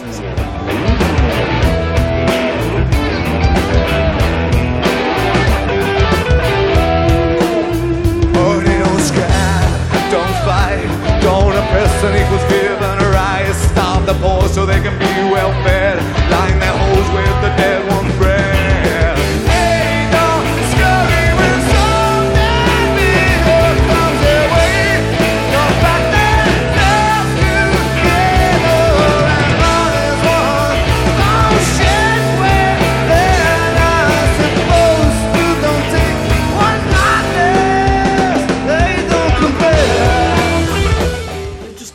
to the whole conversation here of thinking that you know New York City is home and it you know they're playing a song because we're in New York City and you know they they aren't going to play Rats in Michigan because of they have Rats in Michigan you know? Uh, so it feels like it feels special it feels yours. Uh, you know, I guess if that's if that's what has to be ours, I I guess I have to take it. But you're right. No one no one hears about rats in uh, you know Kalamazoo. You, know, you, you, you talk about you talk about the rats in New York City. uh, those are the rats. Like I said, there ain't no pizza rats anywhere else. I, I feel like on this one, this was one I wanted to specifically bring up uh, that he's crushing these high notes. Um, and you said before that you didn't, you thought it was an okay Eddie show, uh, but compared to how Rats is performed nowadays, he's not even trying at that uh, something bigger comes Yeah. and he he hits it here, and he really only hits it in the second uh, second chorus, but. I I think this is better than most modern day versions that, that he, he does. Yeah, I, I noticed that. It's it's not spectacular, but uh, he fucking goes for it. At least, you know, it's. I give him credit there. Yeah, it doesn't feel like he really does that he tries that hard on it anymore. I think it's just kind of if they're gonna play it, he's gonna he's gonna get through it the way that you know. The, Uh, way, the way he can, basically. Yeah, the way he can. And I, I, I get that. Like, he's not 25, 27, however old he was when Versus came out. Uh, He's not that age anymore, so we can't have those expectations. We can j- just enjoy the songs for hearing the songs. But when he does get to that level that he that we know that he can or has at one point gotten to, uh, it is exciting and it is uh, a cool little moment. So Yeah. um, more talking here. It's a lot of talking.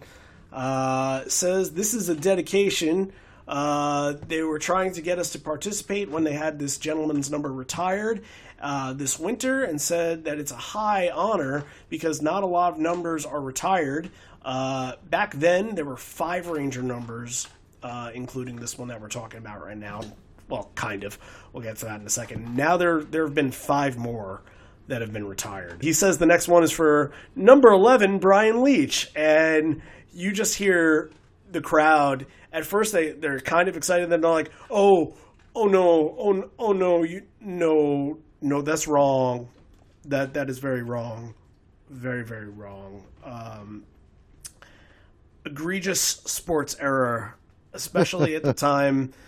I was pretty pretty peeved, uh, being the Ranger fan that I am, and and uh, and getting to see that moment, uh, you know, not live but on TV, and and obviously watching the Brian Leetch my entire life. Uh, that was number two, not number eleven. Eleven is Messier, but we'll get to that point. So. Yeah, there's uh there's some booing in the crowd. It's probably from more Ranger fans than it is uh, from Flyer fans or Devil fans or, or Islander fans. I think you know they know you fucked up. You fucked up on our team in our city. How dare you? I, I'm not a hockey fan, so I it doesn't none of it really matter to me at all. I know. Yeah. I know. I, I know this whole that whole thing. I, I remember just looking at you, and I was having the time of my life. You know, this is the part later in the show that uh, is really exciting. But uh, I remember looking at you. You were just kind of rolling your eyes, like, "Oh fuck, hockey! I hate hockey." And It's like I kind of I almost forgot where I was. it's, it's literally the one thing that that I love and you hate that we can't bond on. Is hockey? Yeah, hockey I can too. Yeah, like everything else we both share a common interest in, but you just absolutely cannot stand hockey. It's the one thing. Uh, yeah. But uh, that got us into Given to Fly. And uh, I said in the beginning it was one of the three that I really wanted, and I got it. Um, and I think I enjoyed it at the time, but it listening to it back on the bootleg, I think I realized that compare compare it to uh, the album track, and I'm just not as impressed. Even though this is, uh, I've I've grown to appreciate live versions of it, and this is how I like them playing it live. Because I've sort of I, I've sort of changed my taste, so to speak. Because there are versions that are egregiously fast, and I, I didn't feel I didn't feel like that with this. I thought this one was paced wonderfully. Yeah, and I got to be honest, you know, getting up to it, listening back to the bootleg. I haven't listened to this bootleg in a couple of years, but uh, maybe, yeah, uh, I I skip around on it. But uh, I wasn't excited to get to Given to Fly. I, I was, I don't know. It's been a little while since I listened to a bootleg for for one of these. Since I've been, I've been off for a couple weeks and. I knew Given to Fly was coming up. I'm like, eh, eh. but this one was it, the the pacing was great. Uh, the crowd seemed great, and yeah, I mean, it, it- was it exciting? No, it's not really that exciting, but it it sounds it sounds good. It's a little misplaced. End end of the set. Yeah. They got two more songs after it. And well, you know song- what though, I I don't mind them kind of bringing it back from Rats because Rats is kind of there for fun. Right. And Given to Fly, I think, is more of like a, a big, you know, a, a fan favorite for like the, especially for like general audiences. So Sure. I think I think it is a good spot, but is it is it the right song? Like the, you know what I mean? Like, is it the It right? doesn't have the right surroundings. is is it the right feel type Yeah. of song to put there? It, it- the the idea of it is correct, but is it the right? Yeah, is it the right? Is it the right one? I guess is it's tough to describe. I Yeah. think you know what I'm trying to say though. Yeah, no, I, I get what you're saying. Um, yeah, it was, it, I, you know, even though I, I liked it then, and even though I wanted it beforehand, it wasn't one of the, you know, ask me the next day what my favorite parts were, what song they played. I, I think it might be maybe like the tenth song I would mention. I'd be like, oh, and you know what? Given, yeah, they play "Given a Fly," yeah, but every yeah, yeah. there were so there was so much else in this that I would say before that. So, um, Absolutely. yeah, and that uh, that gets us into a really powerful end of first set here. Uh, Evolution, baby. Uh, of course, you kind of know it's coming at some point. And you're always happy to hear it, and this is this is a good spot because to get you to the end, I think it it did this and flowed wonderfully. Um, you know, I, I, think being a basic Pearl Jam fan at that point, uh, I was I was just I was very happy to have Evolution because uh, you know I, I hadn't heard it 17 times, so it felt new, it felt fresh, and uh, you know excited, and you know all the lyrics, and it was really this do the evolution was one of the songs that really did me in you know. Buying the yield album was based off of watching mtv's total request live and seeing all the boy bands up against uh, the do the evolution music video that i was just like wow this is cool animation. This is a cool ass song. And i love everything about this so i'm gonna i'm gonna go and buy this album because i also know the first couple of uh, of songs that they put out from the earlier albums, and uh, yeah, this is Evolution has a real has a strong spot in my heart because of uh, uh, you know the way I got into the band. Yeah, it, it was not was is still very nice to hear pop up. Uh, I think it's one of the songs you could hear a million times and uh, Stone starts off the song, and it still it still will. I don't want to say catch you off guard, but it does get you excited. You you you scream and you and you you jump around and you, you know it's going to be great. Even if it's not great, it's still great because it's do the evolution. So. But uh, sometimes it doesn't blow you away. I, I think I know your I the, know. the tone was was going there. Is that where? Am I right about that? No, I, I, I even if it's not a great version, I think if I'm seeing it live, I'm I'm it won't matter. It's I think it's one of those if I if I get it, I'm happy no matter what. Yeah, I, am pretty much I'm pretty much there because you, you, kind of expect it anyway, and then you're just sort of, uh, but you're not. It, it's sort of just determined on where they're going to do it and how it fits in with everything else, instead of that they are going to do it and you're you're waiting for it kind of deal. Right. It's it's yeah. You know, they they move this around way more than they do Porch or something of that nature. So, all right, uh, I have a feeling this is one of the ones that you were really looking forward to this whole show because oh, I, I I remember I remember when it came up, you and I just just spun our heads at each other because I think we both knew the set was coming to an end, and to end a set this way, I think blew us both away. Yep. And uh, and not only that, but this is what Eddie says right before they start is the third thing that I always remember. When this stage starts rocking, can you feel it too? Yeah, because it's kind of like a, it's a it's a callback, you know, and yep, and uh, it's right around the you know it's right after the song that got them the the stage rocking, and and uh, it's a great way to go into a song that would probably also rock the stage. We we we say a billion times that this song has to come out of nowhere, so and, and uh, uh, yeah, I'm glad that yeah. we haven't said the name of it because yep. I really just right here, I'm just going to slip it in and it's just going to go bam.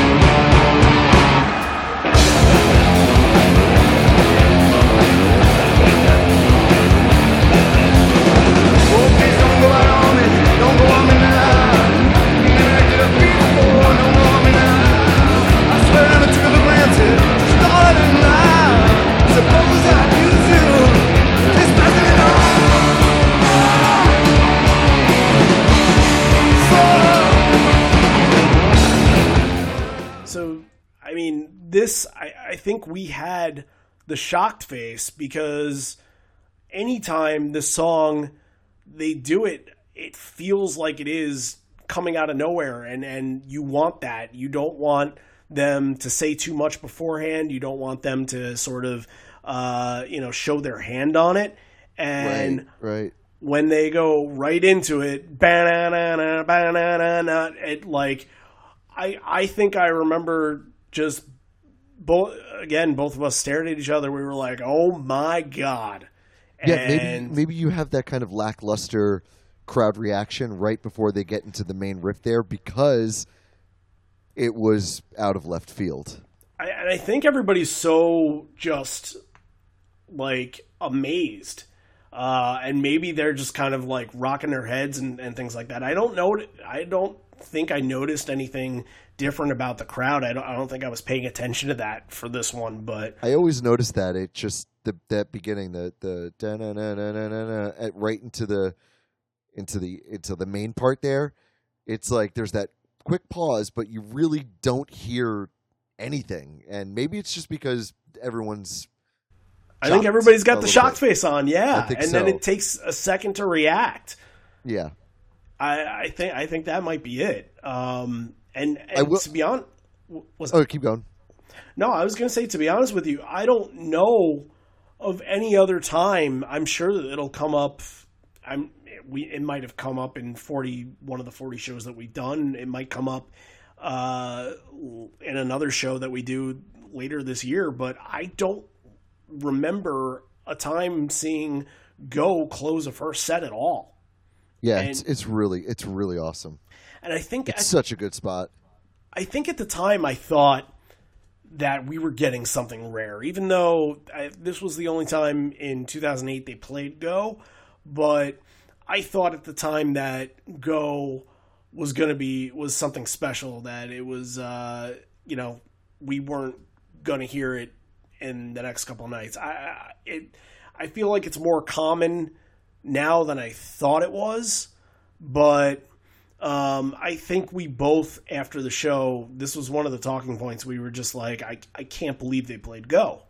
And maybe it's Well- just that factor of just out of nowhere, it makes you feel like you have to say that about it. Yeah, because uh, you know you have a really good chance of not getting it. It's not a guarantee. So And there's not a lot of different spots for it. Right, Early set, um, maybe in an encore if you're lucky. I will say, unfortunately, though, this is this is not one of my favorite performances of the song. Yeah, you know what? uh, You're right. Because looking looking back, uh, you know, although we had that moment and there that it was kind of an eye opener, it was kind of shocking. When I first heard the chords, uh, that opening those opening chords weren't as strong as I'd, I'd like them to be. And yeah, the whole the whole song was out. a little run of the mill. Uh, Right. We've heard we've heard like, you know, knock you off your chair, uh, smack you in the face versions of the song, and and this, I mean, there's nothing really wrong with it. Eddie Eddie uh, comes in a little late on that second verse there. Uh, he's jumping around a little bit. It looks like he it looks like he had moved his microphone to his mouth just a little too late, and he he just missed his cue. Yep. But um, besides that, it's it's it's not bad. The solo's great, drums are great, the bass is great.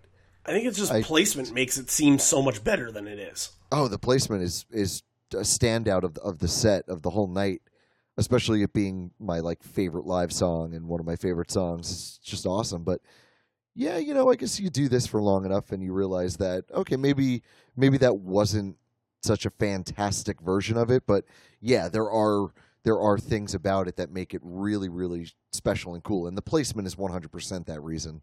Yeah, and and I didn't listen to this for a second thinking that my memory was sort of, uh, I guess, diminished uh, or like not what I thought it was because this version wasn't as good. I, I just because I remember talking about it on the train. Like, can you believe that they closed the set with "Go"? And I think you know I I counted on you to sort of uh, you know, be my insider at the time and be like, do they do something like this? And you were like, I, not that I know of. No, almost never. And because you would say that to me, I would, I would think, holy shit, I, I saw something. My first show, I saw something that you might not get in 25 to 30 to 50. You know, there Yeah. could be somebody listening right now that's never heard that go close a first set or any set, and they could have gone to 70 shows.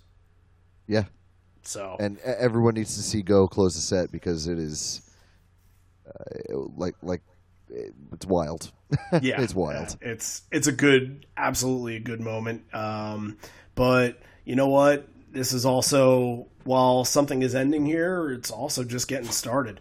Um, we're in the encore now, um, and it starts out with Inside Job. And, you know, at the time I didn't have a lot of attachment to the song. It's kind of like the, you know, the last cut off of Avocado, and things are much different now. I have very, a massive, uh, attachment to the song. This is, you know, the last year or so, this has been probably in my top 10, uh, either played or, you know, been circulating in my head songs. Um, but this was one that I just, I, it's, it's also, I've never seen this again. This is the first and last time I've heard it. So, um, I don't think I took this in very well. I don't think like I really remember watching this song, but, listening to it back on the bootleg, is this version not the most flawless version they can possibly play this song?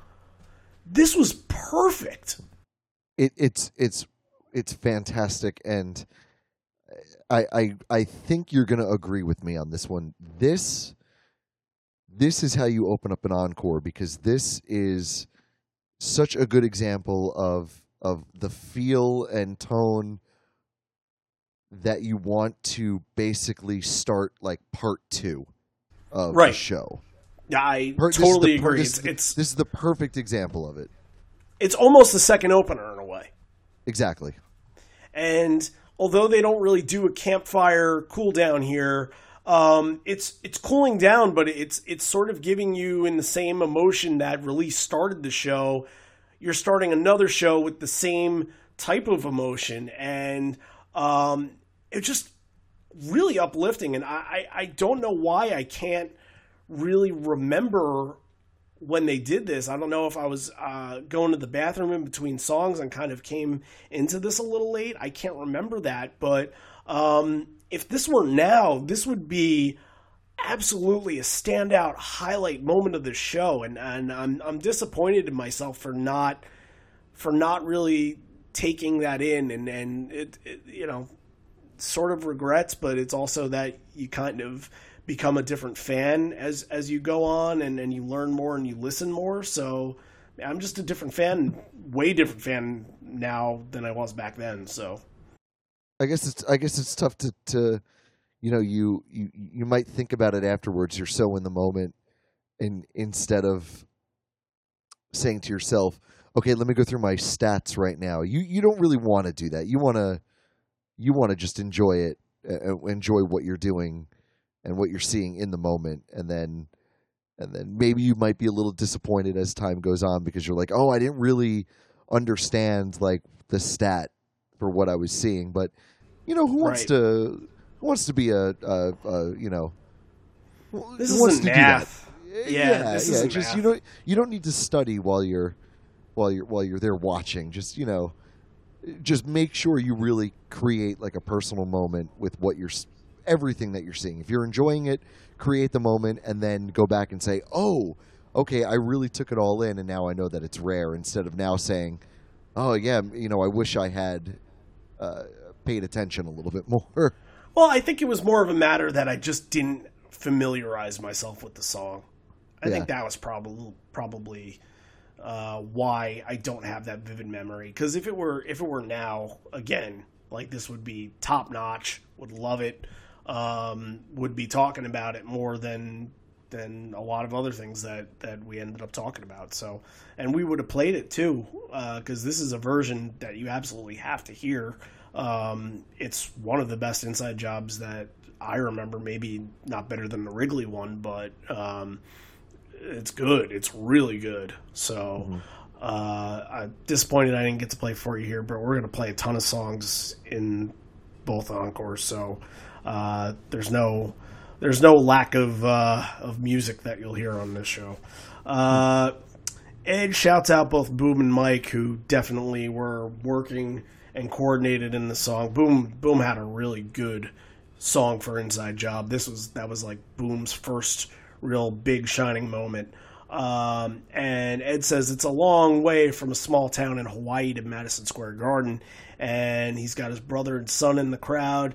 and says that he walked around New York City this morning. You can always tell a Hawaiian in New York because he's just walking around like this, and Ed is just looking up and staring at all the buildings, and it's pretty it's pretty funny, and and him and Yeah, Boom have yeah. kind of a laugh. So uh, he invites the uh, singers back on stage, and for the uh, the last song that they actually no, they played one more with them, uh, I, I think, but that's not really an important part of that. But uh, uh, they come back on to do WMA. It's the last song they did with them uh, the night before. Again, very happy to hear WMA, and I think I knew they did it the night before, but I'm not sure. I didn't know that this song was making a little bit of a comeback at the time because the first time they played it in full started at Bonnaroo that year, and then I guess it you know they were feeling it for a little while, and and uh, uh, it stopped being a uh, the butt of of the daughter jokes, but uh, um, you know I, I kind of I kind of expected that they would play it like this after that because I didn't really know the stats. You know, I, I didn't really realize it was a tag. So when I went to stuff like the Hartford shows after this, so, you know, the third and fourth shows, and they would tag with WMA, I would kind of be like, oh, cool, they, they played WMA, but no, it doesn't really count. So uh, I didn't realize how good I had it with, with this version here. Yeah, it's a good version. I think it's pretty straightforward and solid, and uh, happy to see it pop up. Of course.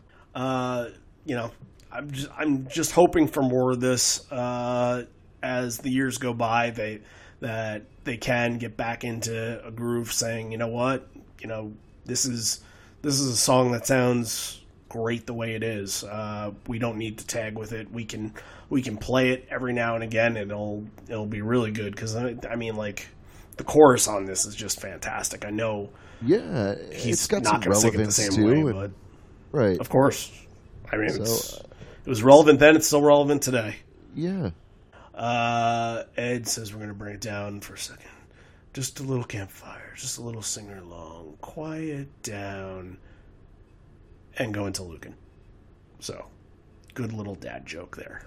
Uh, glad to hear it live. Um, obviously, for any college student with anger issues, I think that uh, Lukin is is the perfect fit, uh, the perfect diagnosis when you're looking uh, for Pearl Jam songs to to play for a 21 year old who uh, you know doesn't want to write his thesis. Um, you know, uh, they had to adjust to the pacing this one a little bit, and it kind of at first it sounds like they're they're going all out, and then they kind of they kind of slow it down a little. Did you notice that?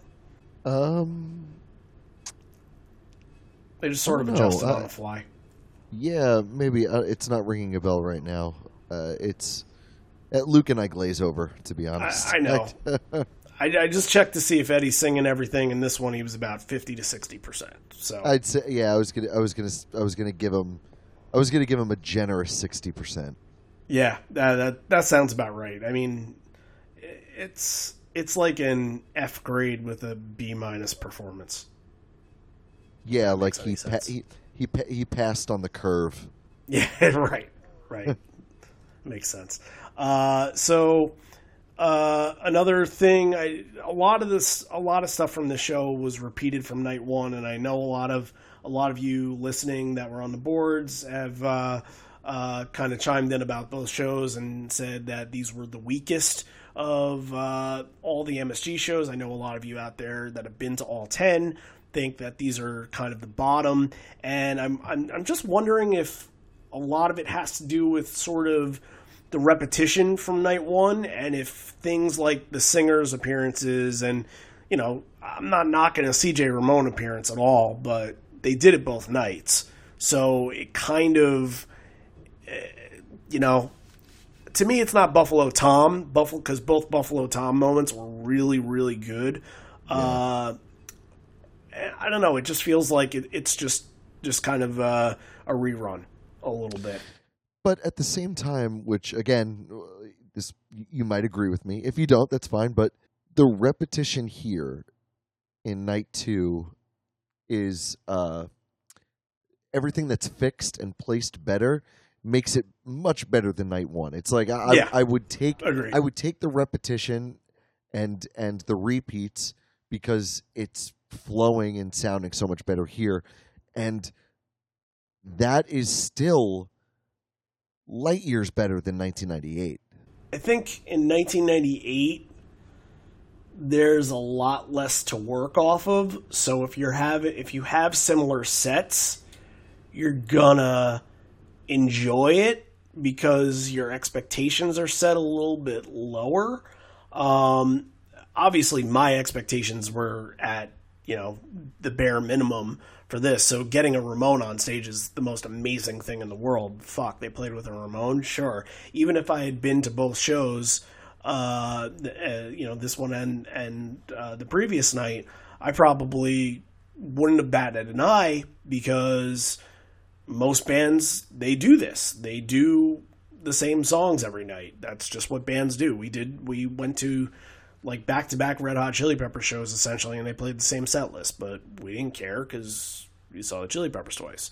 Um, it's those aren't the reasons why you go see Pearl Jam, and I understand that you want the variety, but if something is good, is good. Uh, I believe in miracles here is cool. I love how CJ does the one, two, three, four to get into the song. It's so Ramones. It's so perfect.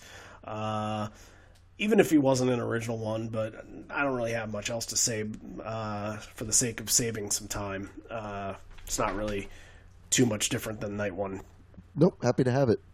Uh, here's here's our moment here. Um, Ed looks up at the banners again and recognizes his mistake, and he says, "Wait a minute, Brian Leetch isn't number eleven. He's number two. Who's eleven? Messier?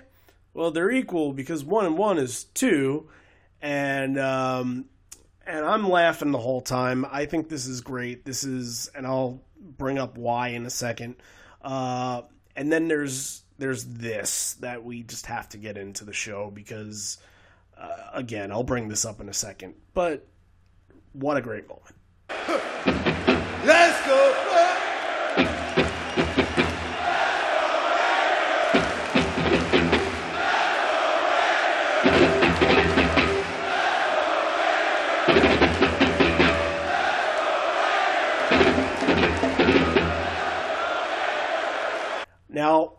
I came up with a phrase a few years ago for a friend of mine named Alex Goot, who's not to be confused with the Stone Temple Pilot singer of the same name. Uh, different guy. Uh, I'm sure this the Alex Goot that I know is is much more well studied, much more studied and uh, and smarter than uh, the Stone Temple Pilot singer. Uh, he's he's definitely he's a he's a bright kid. Um, and there was something that happened where it was one of his two were two of his favorite things and i i want to say it Well, was something also, also, Randy, What? the singer for Stone Temple Pilots, his name is Jeff Gutt. oh there is an alex Goot though there is somebody named alex Goot that's that's in music Oh, I was just like, I was like, wait a minute, I think his name was Jeff. yeah you're Uh, you, you're right because i have something in an itunes playlist that says alex Goot. Oh, yeah that's that's why i get confused with that you you're 100% right is it is Jeff Gutt that's uh the singer for stone temple pilots now okay. and I think he was on The Voice or something like that. I think he was runner up. I don't know. Yeah, he was. He was on one of those. Yeah. Yeah. Um, so anyway, there there was something that happened to to real Alex Goot that uh, was a work friend of mine from a couple years ago. Uh, there was something that he was a huge Phish fan, so it probably had to do with Phish, or and he was a huge tennis guy, so it probably had to do with like maybe Phish, a Phish song playing in a tennis match or something like that. And when two things were combined, uh, that he loved. And he loved, he had many different passions. He went to Yale, you know, he, he had many different passions. Uh, I would call it a gootgasm. Um, and through friends in our inner circle that had similar combinations as, as what he had, I would just substitute their last name uh, in place of his and just say, I would say like a, a Helbiggasm if, uh, I don't know, um, Superman showed up on stage with the Red Hot Chili Peppers or something like that. Gotcha. that. So it was, it's, you know, the, it's uh, when worlds collide, essentially. Yeah. uh, that right there, Let's Go Rangers, started by the crowd at a Pearl Jam show, is the ultimate soulgasm. You will never get a bigger soulgasm than that. Can you think of And, one? Uh, uh, uh, I don't know. Maybe if it had something to do with Lagwagon. I'm not sure. Uh, I would, I, I would think, I would think better of that. Um, Operation Ivy, maybe. oh yeah, Op Ivy. Yeah, bust out the old black and white hoodie. I wish I still had it. Um, Wish I still yeah, did. uh, I don't know if I mentioned earlier, but I do not care for hockey, so I was waiting for this to pass so I could listen to more just- music. I was just loving the shit out of this. This was Yeah. two of my worlds combining, and it was the greatest thing that I can think of. And I know I look back at you, and you were like, "Fuck this! I don't. I can. I could care less." Uh, but I was along with the rest of the crowd, just being like, "Yeah, let's go Rangers! It's my team. I like the Rangers." Uh. you know, because it was very much like that. All right, uh, that gets us into another big, big moment of this night that you really just have to hear for yourself. It's uh, it's right after the "Let's Go Ranger" chance and it's "Better Man," and we're on. Remember, for me at least, we're on such a high singing "Let's Go." It's a soulgasm. "Let's Go Rangers" at a uh, at a Pearl Jam show that you get Better Man. That was really high in my wheelhouse. This was like top five song for me at the time. Uh, so you get all that, and then you get this performance, and what happens in the beginning here is stuff of legends.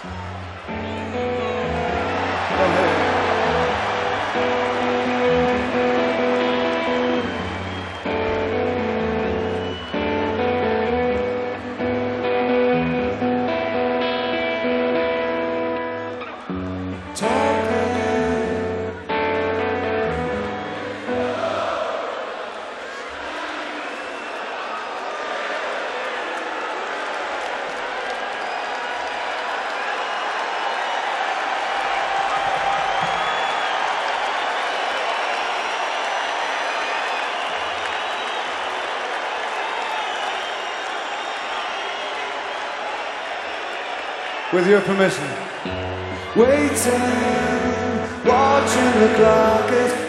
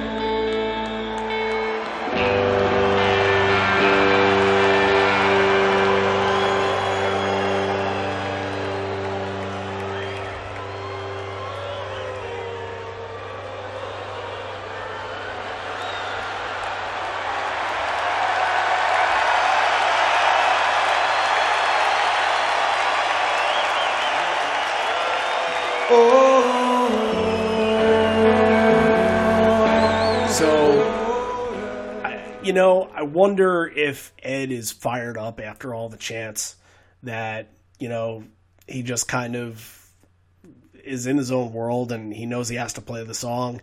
And he starts he starts out by singing the second verse and the crowd you can hear half of them start to sing to themselves uh, start to sing um, oh I'm, I'm reading off my notes.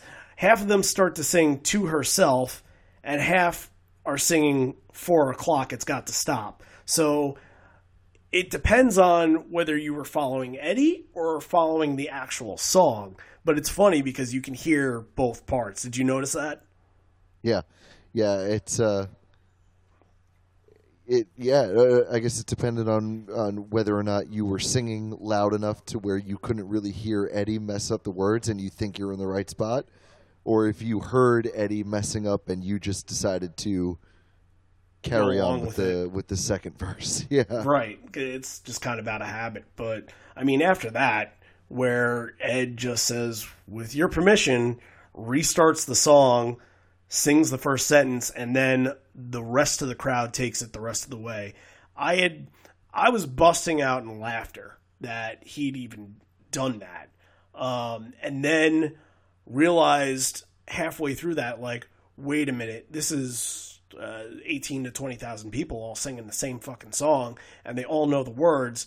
Uh, what what's going on here? Uh, this is crazy. You can hear every word, every syllable, and not only did like it turn it turned into a moment. Um, it was just everything. It was everything aligning in the right spot. Uh, and it worked really, really good, and it just led to a better man that just sounded fantastic. And Ed laughing at himself the whole entire time. I, I thought I had a visual memory of him turning the mic around to the crowd, but I don't think I saw that in the YouTube video, so I, I could be wrong about that. Um, but man, was this good? This was really good. um all right It's just it's, so it's just fun. it's just the- it's the- just a lot yeah, of fun. yeah. Yeah, the crowd participation is a lot of fun. It's great. Um, I'm going to be a little, you know, critical here. It's pretty easy to get a a, a reaction like that out of a crowd when it's basically your biggest single besides some 10 Well, songs. Okay. So it's you're gonna every single person in there is gonna be singing the song. It's But you know, does that take away from the fact that the crowd sort of picked Eddie back up when he made a mistake and, and no, no, like, no, no, no, because because we've seen Eddie just say, "I'm not to sing this," and we'll give it to the crowd. So I don't think it's anything. It's nothing we haven't seen before. I'll put it that way. We have seen this before, and um, what I'll say about the song is the tag is great. But I've said this before too. I don't need a tag in Better Man to make Better Man a great version. And that's what happened here. The tag is great, but the rest of Better Man I I felt like was very I've said this before, run of the mill. I feel like people go nuts over these tagged Bettermans with these crowd participations, but they totally gloss over really generic versions of the song. And this moment where the crowd sings lasts for a little while and the tag lasts for a longer time than that. And then there's this big solo but I, I don't need those things. That's why i really like the let's play 2 better man because it's got an amazing solo. It has no tag uh, it has crowd participation but then the actual song the song in let's play 2 is one of the best better men better men better mans better mans is this that i've e- that i've ever heard and it is the performance of that better man compared to this one blows this one away it's just that this one has great crowd participation and uh, and uh, the save it for later tag is very good See, but here's the, but the but the I, but the I the disagree. I don't think it was generic regular, at all. The regular meat of the song of the actual song here, I don't think there is anything special. I think I- it's I think it's a good better man, but there's nothing like there's. I'm not blown away by it. I'm blown away by the performance of Let's Play 2, though. That is a a, a, a, a, a spectacular better man. See, I I am blown away by this one uh, because I think when I think back to the show, this is this is a top three moment for me because um, it just showed that he was willing. He he wasn't willing. He was willing to make a mistake. He he was willing to, uh, you know, own up to it and you know to give the crowd back the mic. And I what do I know at this point that you know the crowd that he lets the crowd sing the first verse, uh, and all it is is is just him playing over it. I don't know that to this point.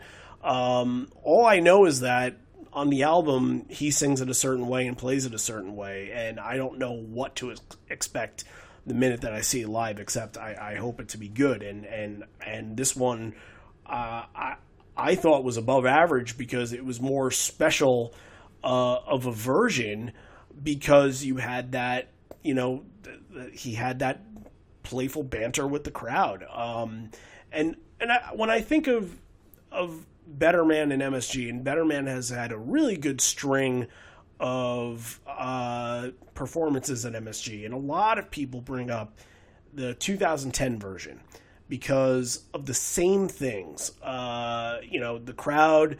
He gives the crowd the microphone and essentially lets the crowd sing it the whole way through. And I was there in the crowd. It was really good, but I- you know, and and they put it on PJ twenty, but but I said to myself, I'm like, you know what? Really, it should have been the 2008 version on PJ twenty because that was a moment. That was that was so memorable. Uh, and I'm not trying to take away from what the 2010 version was at all. Uh, I'm just, I, I, I ju- it just sticks out in my mind that the crowd was able to pick the band back up, and I, I didn't think it was generic at all. I, I thought that they absolutely tore the house down with it. Yeah, I guess we'll just have to because I, I agree with I, I got yeah. I, I I agree with, with yeah the moments and the and the crowd, but at the same time, it's nothing we haven't seen before up to this point, and I um, you know, he messed up. That, that's all it is. He gives it to the crowd. It's fine. He didn't, you know, it, it- he does that, and he messes up. He messes up a lot. It's it's just nothing new, and I, I And know, no, I- I know, I know, I know. I just, and I just right have to now, disagree. I just have to disagree with you that that the actual meat of the song, I it's not. Uh, it, it doesn't really reach the, the best that I've heard. I, I've I I have better better man versions that I, I prefer way above this. You want to know something crazy? I'm going to tell you something crazy right now. All those times that you invited me on stage to to sing with uh, with tonight's entertainment, there was only one song I would ever sing. There was only mean, we one did- song. That, We probably did that at least twice. I would say, right? With when you came up, oh, I think it was more than twice. I think it was a bunch of times. it, well, you know, we'll put it this way: it was probably every time we played at the old Lily Flanagan. Yeah, it was. I would. I would assume it would be. What? I said it was a lot for sure. Yeah, yeah. I mean, well, yeah, we played there a lot. So if if if it happened every time we did that, then yeah.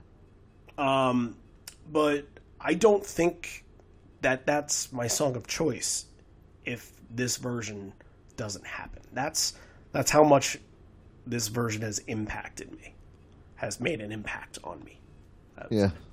So back then, you're so impressionable, and everything. You know, how many songs have we heard to this point? Like 22, something like that.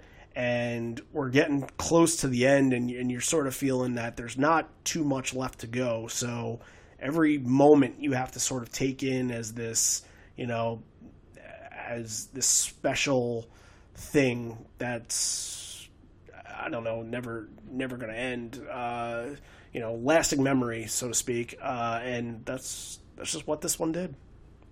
That's what it did. That takes us into the close of the first encore, Rearview Mirror, and uh, we're gonna have to play this here because I mentioned this before. Rearview Mirror was number one on my list uh, of songs to hear on this night. Uh, I'm going to tell you about a little story about Rearview Mirror after we hear a little bit of it. So uh, let's play that here, and then I'll.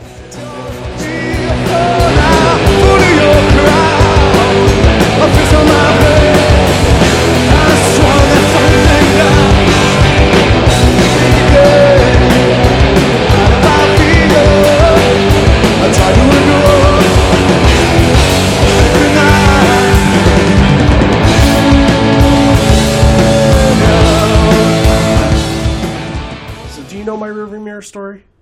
I don't. uh, I probably. So, when I was in college, I, I was I was uh, I was a film major for a year, two, three, three to four semesters, something like that. Then I, before I switched to uh, to journalism, uh, and one of like the early video, you know, video production class assignments was to create a music video, and I decided to create a music video to Rearview Mirror. Do you remember this at all, or? I, I do. I don't really remember the details, but yeah, this is starting to sound familiar. It was the most cheesy, uh, just dopey thing that, like, generic story that you can think of. And I thought I was being really innovative by doing some of the editing techniques that I did. And then I showed it to an editor friend, and he looked at it and he was like, that's not really that interesting. And I'm like, yes, it is. Oh, it's so good. it looks like he's looking at a memory, man. And he was like, no, that's pretty stupid. And then I did something really stupid, and I put in a fucking jump cut. Uh, and I, I, I thought it, I thought it was going to work, but it didn't work. I, it was part of the learning process, and uh, that won't see the light of day. That's not you. You might get an instructional video on how to dance to State of Love and Trust on Facebook, but I don't think you're going to see my music video for Rearview Mirror anytime soon. So, um, We'll start a we'll start a petition to get it released. yeah, not happening. You're you're going to have to put in a lot of Patreon dollars for that one. just saying, just saying. Uh, so yeah, I mean, like this was absolutely my favorite song at this point. Uh, to to get it in this pivotal point in a set list uh, feels really special. Um, and I I love this I love this version. I, I, I, I don't think it's my favorite version, but I think it's important because I just think back to how my connection with the song was and how much I loved it and how much I really, really adored verses at the time. Uh, and you know, I don't think it was the strongest performance of the song ever, but impact on my night was very, very significant. Yeah, I mean it's always great to get Rearview Mirror. It's always going to be a showstopper, and it's even better when it's a it's an encore ender. I love it as a first set ender, but encore ender is, uh, I mean, especially when they're coming out for more, it's like, wow. Yeah. You know what I you know you know what I've realized lately though? I it just happened to come on. I had something on uh what did I have on shuffle the other day? I had uh what was my playlist? I forget. I but but uh the the studio version of Rearview Mirror came on and uh man, I don't know if it's because we've listened to so many live versions, but oh, it was like I was like, is I was like, is this over yet? This is so slow It plods, yeah. Yet at the same time, that was like my favorite song for Right? a long time. Like the album version, I, I couldn't get enough of it, and now I'm like, Jesus Christ, I need a live version. Give me a live version, please. Right. I, I'm I'm kind of with you there. Uh, not that I, I don't hate on the album version, but man, live is just a different beast. Uh, Yeah, and it's kind of the opposite. You know, we talk about sometimes we love the original, like the original even flow, uh, where they'll play it live and it'll sound like it has the groove. The original State of Love and Trust, they'll play it live and it doesn't sound like they're going a mile a minute. Um, there's a couple other songs that are like that.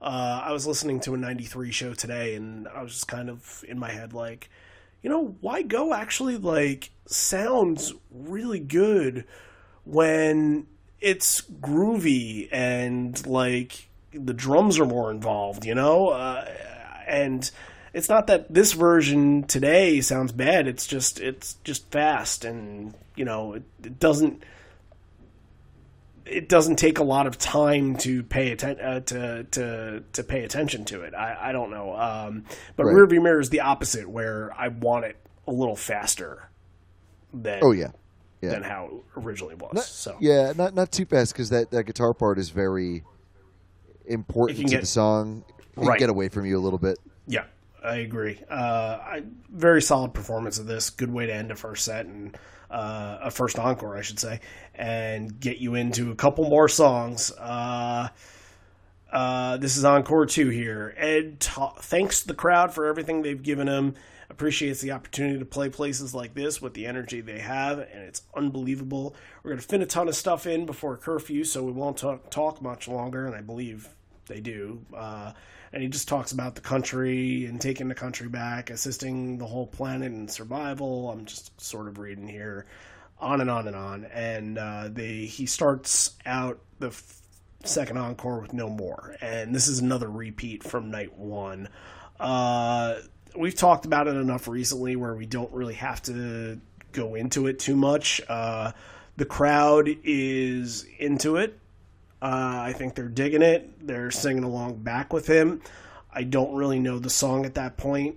Uh, it, you know, it wouldn't be until after this and listening to it on the bootlegs that I would get to know it a little more. Um, but I liked the message at the time. I feel like it was really, you know, fitting the way that I was feeling and sort of had they had my back on, you know, George Bush sucks and Obama's going to be the next president. Like it felt like all that stuff they, they had my back. So, uh, you know, it was it was fine. Um, but I can see if I had gone to both nights and I had been, you know, a continuous show goer, I can see kind of being like, really, this one again? Meh.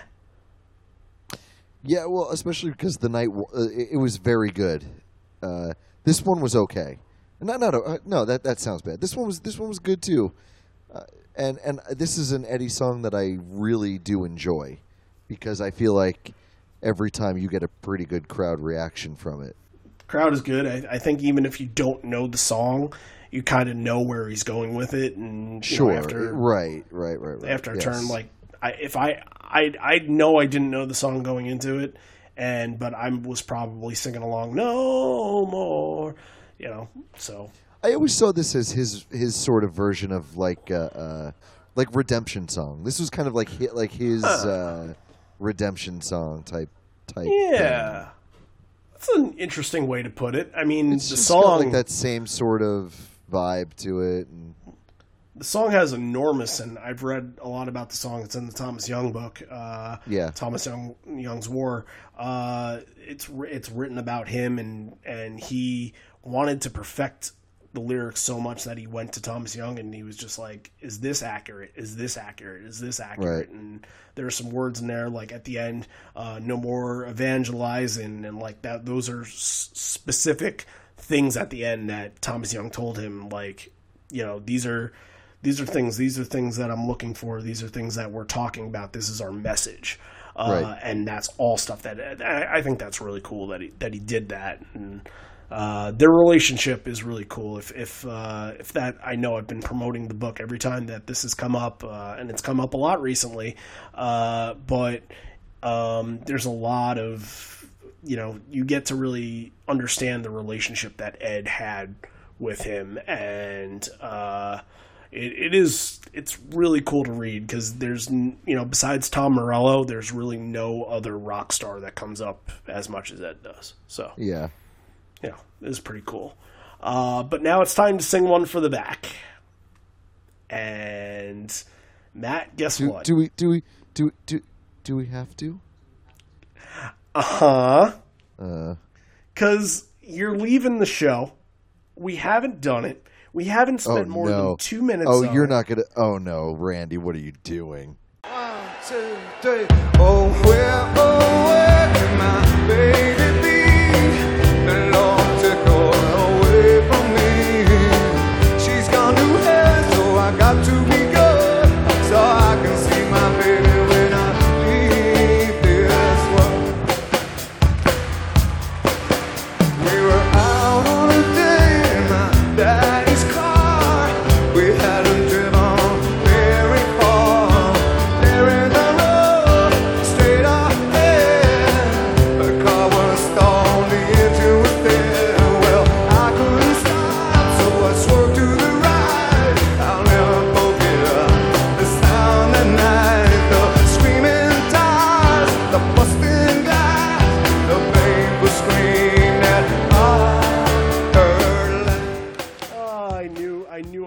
something dastardly today, and, and damn it, I did.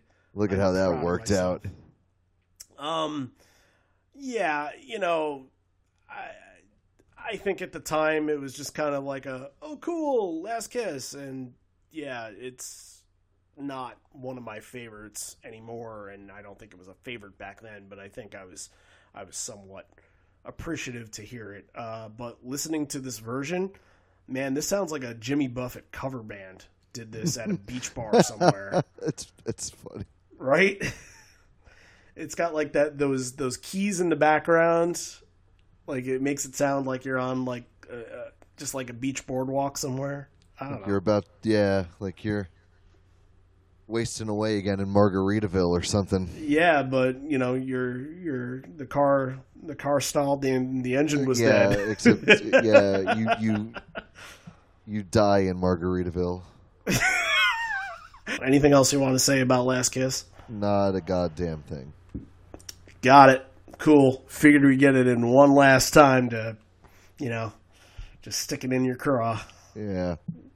Uh, you know, I'm I'm not like really crazy about the second encore. There's just I, I don't know. It it just flows weird. Uh, I, I gotta yeah, I gotta be honest. Looking back on it, I I really don't like it at all. it's besides the one thing that's that's a big talking point. Uh, it's not really memorable. I can't remember that they played Why Go after Last Kiss at all. Like I, I can't. Why Go being such a prominent song off of ten that I, I feel like I should remember that, but Yeah. it's sort of. eh, just sort of forgotten. I, I remember Last Kiss and I remember what came after Why Go, but uh, this this was an odd choice. Right. It's not like the performance was bad, but it just doesn't No. stick out. No, it's um. Oh, I, I don't know. Uh, uh, You know, again, I'm just going to beat the horse, the dead horse, a little bit more before I go here.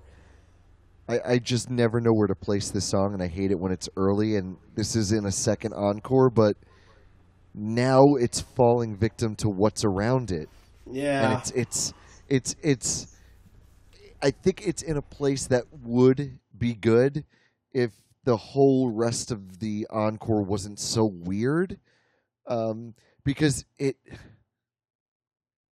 okay it so it makes it stand out as like the best part of the entire encore too but it's not complemented by anything. It's it's like it's the best part um like it because everything else just is is is mediocre besides like alive but alive is nothing new so you know by I- default by by default it stands out but it's not because it's not because see, it's I think it's, the opposite. doing I, I just don't think it. I think it doesn't stand out because it's you know what comes after is at least memorable. no It's mem. Okay, whether whether you like it's it me- or it's not, it's mem- it's memorable for being something I don't I don't care for Sure.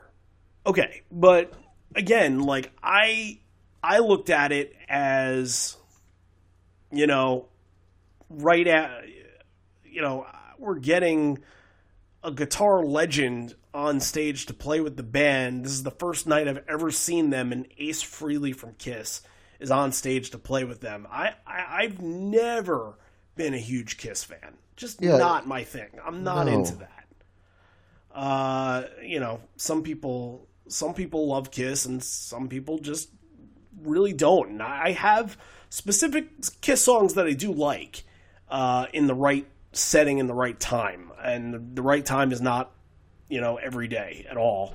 Uh, Black Diamond is one of those songs, uh, but I, I just I'm I guess my reaction was just kind of like, holy shit, okay, cool, but you know, it's not like it's not Jimmy Page, it's not uh, Angus Young, uh, it's not somebody of that nature. That's like, you know, a god. Would anybody call Ace Frehley a rock god? Yeah I think a lot of people would and that's, that's Okay, w- would it's anybody upsetting. with the IQ of over 80 call Ace Frehley a rock god? Uh, Maybe a couple not. people. um, but anyway, uh, that it just it's at least memorable because here comes bumbling old sixty year old Ace Frehley on stage, looking like he just woke up after you know an eight hour nap. Um, you know, probably went and took another nap after after playing the song. That's that's how I always saw Lemmy of Motorhead. That anytime before he played, uh, that somebody would just wake him up out of the nap and go, "Oh, okay, uh, Ace of Spades, the Ace of Spades." All right, I'm gonna. Go buy this thing." And then he would just get that. That would be the only time they would wake him up before any performance. That would be Lemmy from Motorhead. Am I? um, What- am I? Am I? What, what, no, what what you don't know is that uh, Lemmy from Motorhead was actually dead the whole time. Uh, yeah, what was alive were his massive moles on his face. yeah. Um, no, this is no memory to me. I I I don't I don't give a shit about Kiss. I don't give a shit about Ace Frehley. I don't give a shit about him coming out to play a song, and um, and honestly, it it it does nothing for me that Matt Cameron is singing lead vocals because I don't I don't fucking care at all about it. Not not even not even a little bit to even give it the benefit of the doubt that it was a, a, a cool thing for the night that you know that it's like a rare thing you have the guy coming out and he's playing a song and it's a cool cameo. None of that matters. I don't care. I hate kiss. I hate the song. I, I don't care. Yeah, At all. I, I, I think it's memorable. I think it's. Uh, I think a lot of people side with you, and and I mean the reaction to this was very lukewarm, to the point where McCready was like, "Come on, Ace Frehley, Kiss, come on." That's because that's because McCready's such like a like a like a nerd. Like he Oh, he loves is a- this oh, stuff. You know, like it total doesn't nerd. it doesn't matter like who it is. He's like he's gonna get so pumped up for it. But I don't know. I I could see Stone being like, guys, what the fuck are we doing? eh, Stone probably liked it. Stone probably stared at his amp the whole time, Oh God. Put his hands in his shorts, and Oh, did, I wait. I forget. Was Stone full? Stone was full beard on this one again, right? he was. Yeah, this was Yeah. like this was divorced dad Stone. Yeah, it wasn't like the full thick, like get down with the thickness, but it, he it No. was it was it was pretty full. and he's starting to grow gray at this point. Yeah, yeah. Pretty sure it's kind of like the the pepper. What, what what do you call it? Pepper. Uh, salt, salt and pepper. salt, salt and pepper. Yeah, yeah, yeah. yeah. Uh, salt and pepper here. But but yeah, so that that's my point about why go is why it's just weird here. It's because everything around it. It's late in the set, which I prefer, uh, but everything around it is is making why go the best part about it by default. Because I, I don't really, I don't really care for the encore two that much. So that's that's basically what I was getting at. Okay, that's that's fair. Um, so, I, you know, I, I, I even though it's not very popular with with the show and some of its fans, but uh, uh, we're gonna play a little bit of Black Diamond because Well, we got to play it. I mean, it's Yeah, you it's- know, you, it's- you gotta. it's the first. It's it's not the first time they played Black Diamond, but it's the first with Ace Frehley. It's the last with Ace Frehley. So you just gotta. Yeah, Is part that's of that's what the that's what the show's about here. you got to play that. It is. So, you know, here it is for all you Kiss people out there. Because, first of all, I don't want to hear it from the ki- the major Kiss fans. I don't want to hear it from them. So, Yeah. uh, all right, here's here's Black Diamond for you, and Matt singing a little bit. out on the street for a living. Pictures only begun. Now see the soul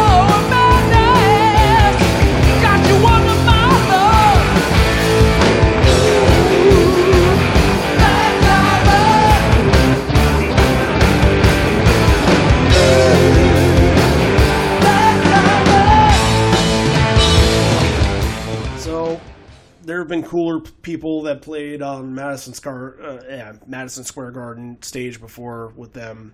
Sting, Ben Harper, the Driven to tears, man. That was awesome. That was incredible. Uh, Cheap Uh. Trick doing Surrender. Woof. Yep. What a great moment that Uh, was. s- same night, right? Same night. Yeah, that was. Now that is that's what you. That's what you go for right there. Right, right. Like that. Those were massive, massive moments. Yeah. Uh, Yeah, I, I I have good memories of this, and you know, cool that you know uh, uh, a famous person in another band played a song of his with them, and nice, nice for them. Uh, I'm glad McCready lived his lifelong dream. I'm, I'm I'm happy for my friend. I will put it that way. But Yeah. Yeah, I, I, I do remember this. It's hard not to. So, um, all right, that gets us to the last two of the night, and uh, Alive is starting to wind it down here. Uh, it's showing signs of the realization that this is turning from a you know in the moment thing into a memory, and always have to mention how the best part of Alive is how you spent the last two and a half hours singing your heart out, and you're getting one of their most prestigious songs to sing along and finish it up. And uh, it just feels like it's your last dance, it's your major remo- reward, and you're chanting your hey heys at, at the at the end of the song, and everybody's pumping their fists. It's it's uh, you definitely truly cherish it from your first night, and even if you're going to see it 18 more times, it does not change the initial impact it has on you. And I knew, obviously, I knew what the last two songs were, or at least I was, I knew Alive was definitely here, and I was really hoping for Ledbetter, but, um, I, you know, you, you had you had kind of an inkling what was coming, but it was still not just that it was coming, but it was exactly what you wanted. Yeah, yeah, and of course we always say it's the bread and butter territory, so you know, you could kind of separate bread and butter from the rest of it, which for me is not enhancing the encore two, unfortunately, because I it's it's it's its own thing. You know, the the closer songs at a Pearl Jam show are almost its own entity and its own life force. You know, alive, Ledbetter, eh, they have their own life force in Yes. a way. Uh, so, so yeah. That's why that why go there is really frustrating. To me. I just can't. I, I I'm just gonna. Yeah. crowd is really intense and they're asking for more and ed goes on he's saying thank you we thank you our kids thank you our parents thank you and he intros the whole band and shouts out a seven year old in the crowd for being at his first show ever and said he'd be doing drugs at no time uh, yep and uh, then i love how he intros the song by saying say goodnight gracie and goes right into it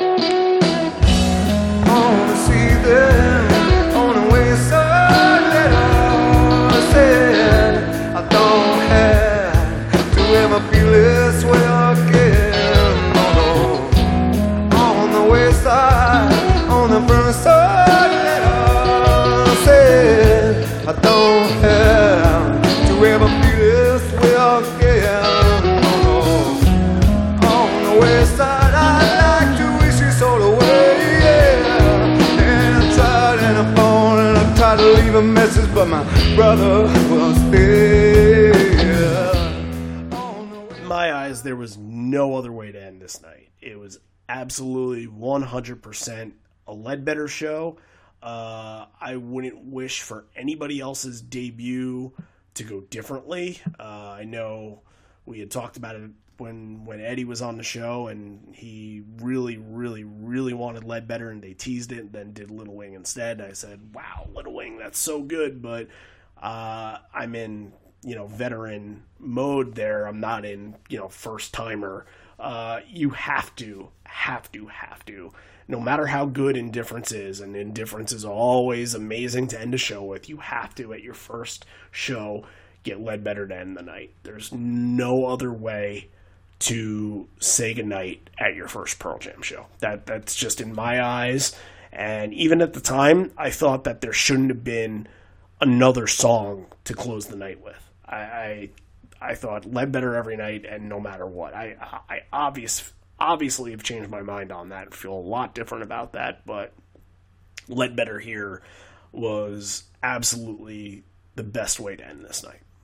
I think that is. Uh, I I think that's an opinion a lot of people would agree with, but it is. It's not yours, I know. It, it is not a have to because that is that is very much opinion because that is not not my opinion. I know I know Eddie felt the same way. Um, I do not. Uh, I, I feel like a lot of people do feel that way, but I feel like there might be a lot of people out there that might think might think the way that me and and some of the mi- minority feel, and they say, "No, I, I would I would rather not have Ledbetter." So you have to get it. I'll say this: you have to get it. You have to. You can't see Pearl Jam once and not get Ledbetter at all. Like you should experience it once, but uh, I don't know. I I don't think it's a necessity to be honest, but that, that's just that's my opinion. Uh, it's it's really tough because if they had more options to end the night with, then I'd say, okay, well, you could do this, you could do this, you can do this, but they don't give themselves enough options. Well, it's the thing, they have the Ledbetter op- they have all the- indifference or maybe a random cover if they decide to end the night on a strong point. They have all the options in the world, but they kind of chop themselves off at the knee there. Why you listen? You guys are known for doing crazy stuff and doing rare songs and mixing it up and having people come out. Even at your most formulaic moment, why don't you send some people for a loop there? But they don't. I mean, I get it. They're old men now, so I guess they, you know, do what oh. do what you know. I guess I don't know.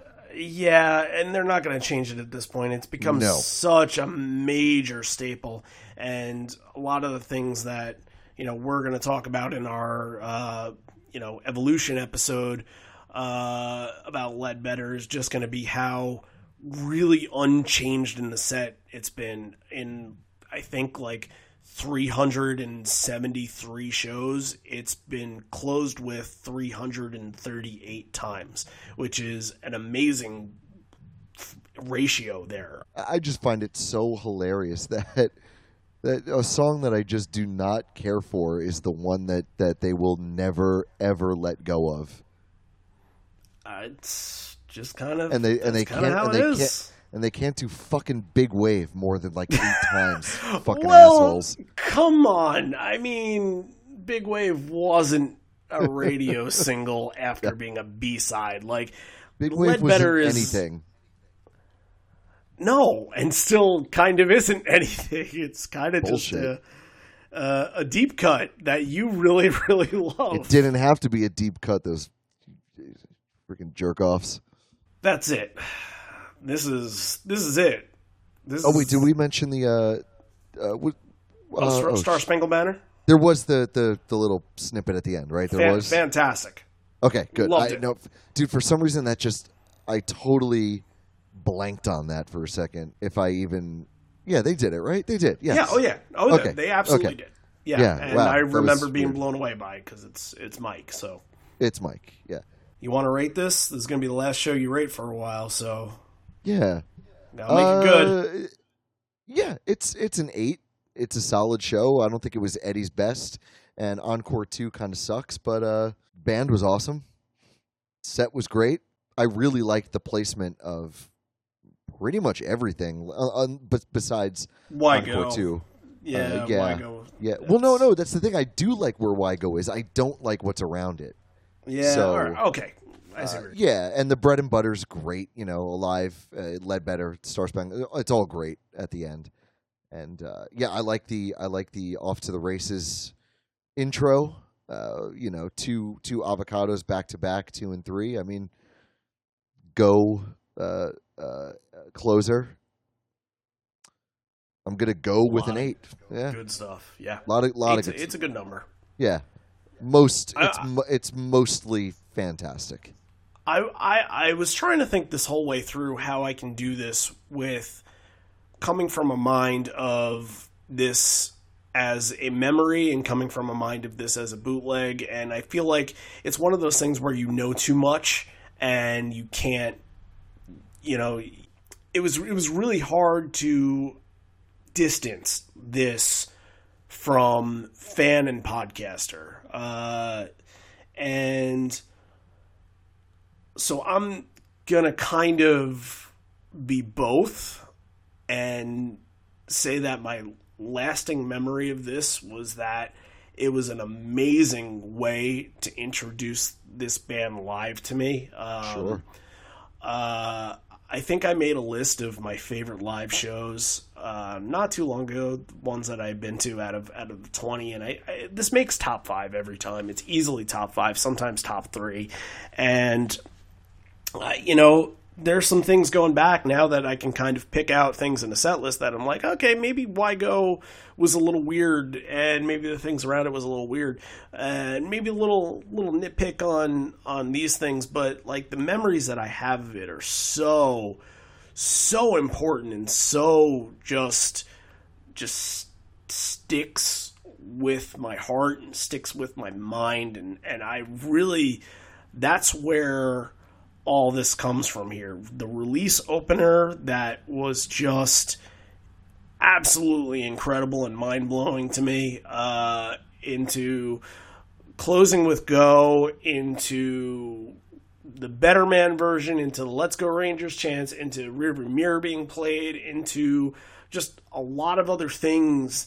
This this didn't just feel like I was seeing a Pearl Jam show. This felt like I was seeing something bigger than that. It, you know, it it's the garden, so it, it's huge as it is, and it really they proved to me that anything can happen at the garden. That you know you could bring up up a former Ramone, that you can bring up a former uh, a member of Kiss, that you can bring up a, a random trio of of uh, backup singers and make it all feel special and important. And um, you know, I I don't think that this show is good enough for ten territory, so it doesn't get a ten. Uh, I think it gets a nine point five though, because as far as first shows go, you really you don't get much better. I thought for sure you were going to go 10. No, no. I, I if if I thought it deserved a ten, I, I I think I would give I would give it a ten. But I uh, it it doesn't deserve a ten. And maybe if I if it wasn't my first show or I didn't attend it, I think I think it would be in the nine range. I think this is good enough for that. Yeah. But again, I can't. You know, I can't speak without bias on this one. It's it's really really difficult for me to do that. So, Right. um, all right. Well, I guess this is the point that we all got to say goodbye. Uh, I, I guess Just- before we no, go. No, not not not goodbye. Not oh yeah, yeah, yeah. Well, I mean, like we, we say goodbye, but we say see you later. Okay, we say Yeah, see yeah. you later. That, that- I'm gonna be I'm gonna be dipping into some some of the uh, evolution, the Patreon evolution shows, and uh, maybe uh, maybe I'll be able to throw an edit here and there, and maybe uh, you know record a what I call the the, the hot take, a, a nice quick quick review of the show for for the ending or something like that. I, it I'm will gonna, be the new Easter egg. yeah, I'm gonna make myself known for sure. Every every chance I get, I promise. I would like you to s- still do the MSG shows. I, I'm, we're going to take a we're going to take think- a break from them this summer because the this summer's all thrown into whack. So we're not going to get back to into the next one until September. So would you still Oh yeah, oh do the I- I MSG feel- ones? I feel like I absolutely have to finish out the MSG ones for sure. Perfect, good because you're at, at at least two of them. So Yeah, just not not both nights of of each one. No. that's where no. that's where my night ones had to start getting cut. before we, we say see you later, uh, just a reminder to you guys, uh, you know, uh, Patreon is open, patreon.com slash live on four legs. And we mentioned a couple times that the Evolution series is upon us. We are doing it very soon. Uh, it should be coming out, I don't know, after the 4th of July at some point. I'm, uh, you know, I'm depending on myself to edit them, so uh, I don't do a lot during the day, and it'll fill up my time. So I'll I'll enjoy myself by doing that. Uh, you know, obviously the social media pages, and if you can give us a good old rating on uh, Apple Podcasts, uh, you know, shoot us shoot us a rating and a comment and let us know how you're liking the show. Also live on Four Legs Podcast at gmail.com. Uh, tell your stories and share with us what shows you want to hear in the future. And really, a lot of things are really open right now. Uh, Matt, I don't think I even told you this, but uh, the whole festival idea that we were supposed to do this summer is uh, is getting nixed. Uh, cause Oh, you're not going for it? no, uh, it's just with with things the I just kind of had to to make a change. Uh, there will be there will be a Pinkpop, and that's going to be next week. Of course, So, of course. Uh, and there will be another festival show, and that'll be near the end of July, and that'll have uh, a guest on it. All of these shows will have a, uh, a new co-host, uh, maybe even potential replacement co-host uh, involved. Uh, that you know, we'll see how everything gels, and we'll see what happens. Uh, you know, um, I, I'm just kind of giving the reins to them. Whatever they want to feel comfortable with covering, uh, that we'll do. And and next week we're going to have kind of, I don't know if it's a like a battle of of potential co-hosts, but these are two pretty uh, high on my list guys to uh, to fill your shoes. Uh, Buckley and Bradley are going to both join the show, and I won't make it. I won't seem like it's competition because that's not fair. Because I don't. I don't think there should be any competition. But man, it, it, it's wide open. That It is wide episode, that episode is going to be nine hours long. But the show is only like forty-five minutes to an hour. Exactly. it can't be possible. I play that. That's got to be a short one. It's a holiday week, and this one's already three and a half hours long. Can you believe that I have weddings on the third and the fourth? I I believe everything right now. I believe I believe anything that's fucking happening in your life is People is are just happening. people.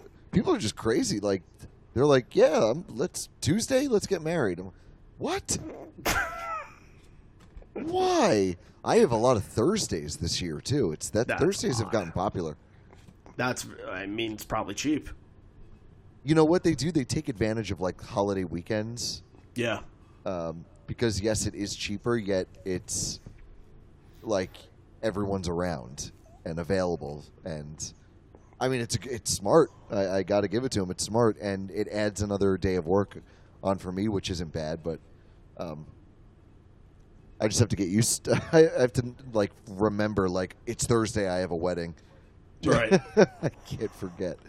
But yeah, yeah, but that's just another reason why we uh we part ways with you a little bit for you know, and and I don't think you'll come back full time when you come back, but you'll you'll be your presence will be felt. Um, oh yeah. I'm gonna be. I'm gonna be. I want you guys to feel me. cradling uh, Cra- my, like little like like angels, angel, like an angel cradling like an angel penis. singing singing release as it cradles you. I like I like how that put a little bookend on this, but um, It's really, uh, you know, this was again repeated from earlier, but this was just a a stupid little idea that the two of us had after putting together a fantasy league, and uh, and we didn't even know what went into to doing a podcast. If you heard the the raw version of the first episode that we did, we stopped about like 500 times. We had to re-record the the intro. Uh, it was a nightmare. It was it was a mess, but we figured it out. Somehow we, we figured it out. We we've been doing this. Somehow you guys keep listening because I, I see the numbers and I see that you guys are still listening. So I, we thank you for that.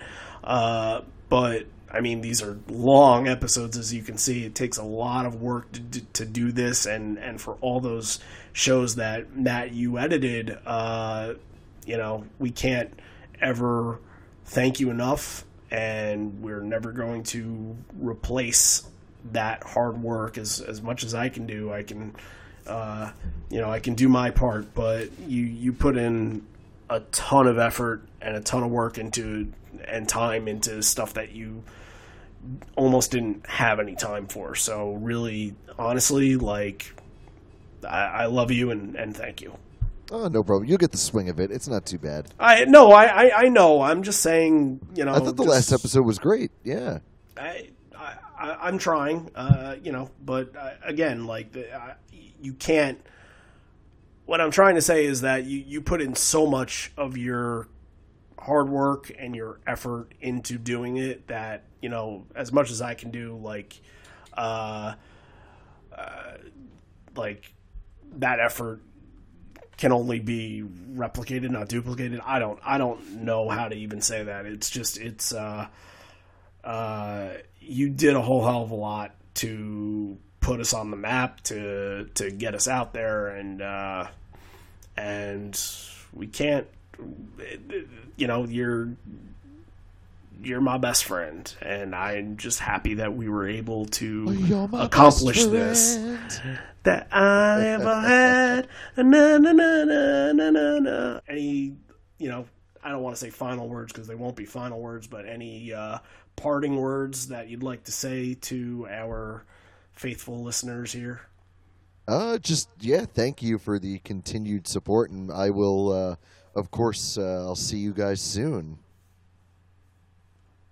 With that, um, Well, I, you know, and I I got to do the next MSG because we were there. We were there at those. Oh, two. yeah. So 2010, I got I got to be on. yeah, you'll you'll be on those for sure, and I, I think your Well, because I've been- schedule will.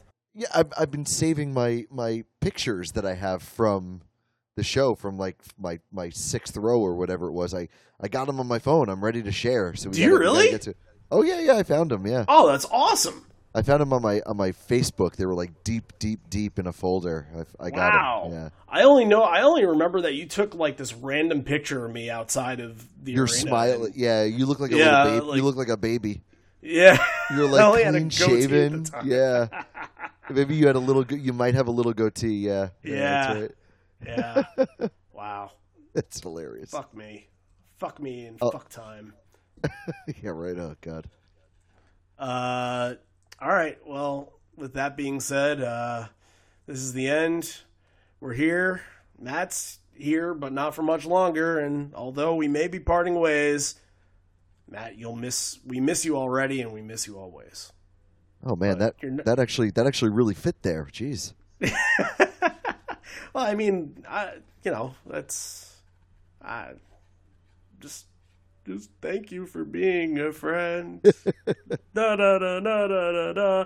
Um, again, yeah, that this has been awesome to just to share this stage, and uh, if you and your best friend ever come up with an idea uh, so crazy that it might work, uh, do it because you just never know what would fucking happen. Just, fucking try you it. just gotta try try ev- try anything. Try everything.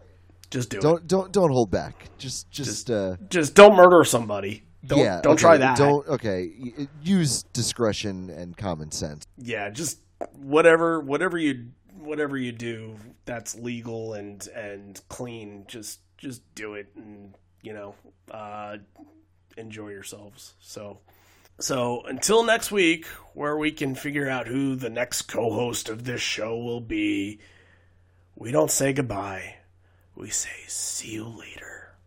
See you later.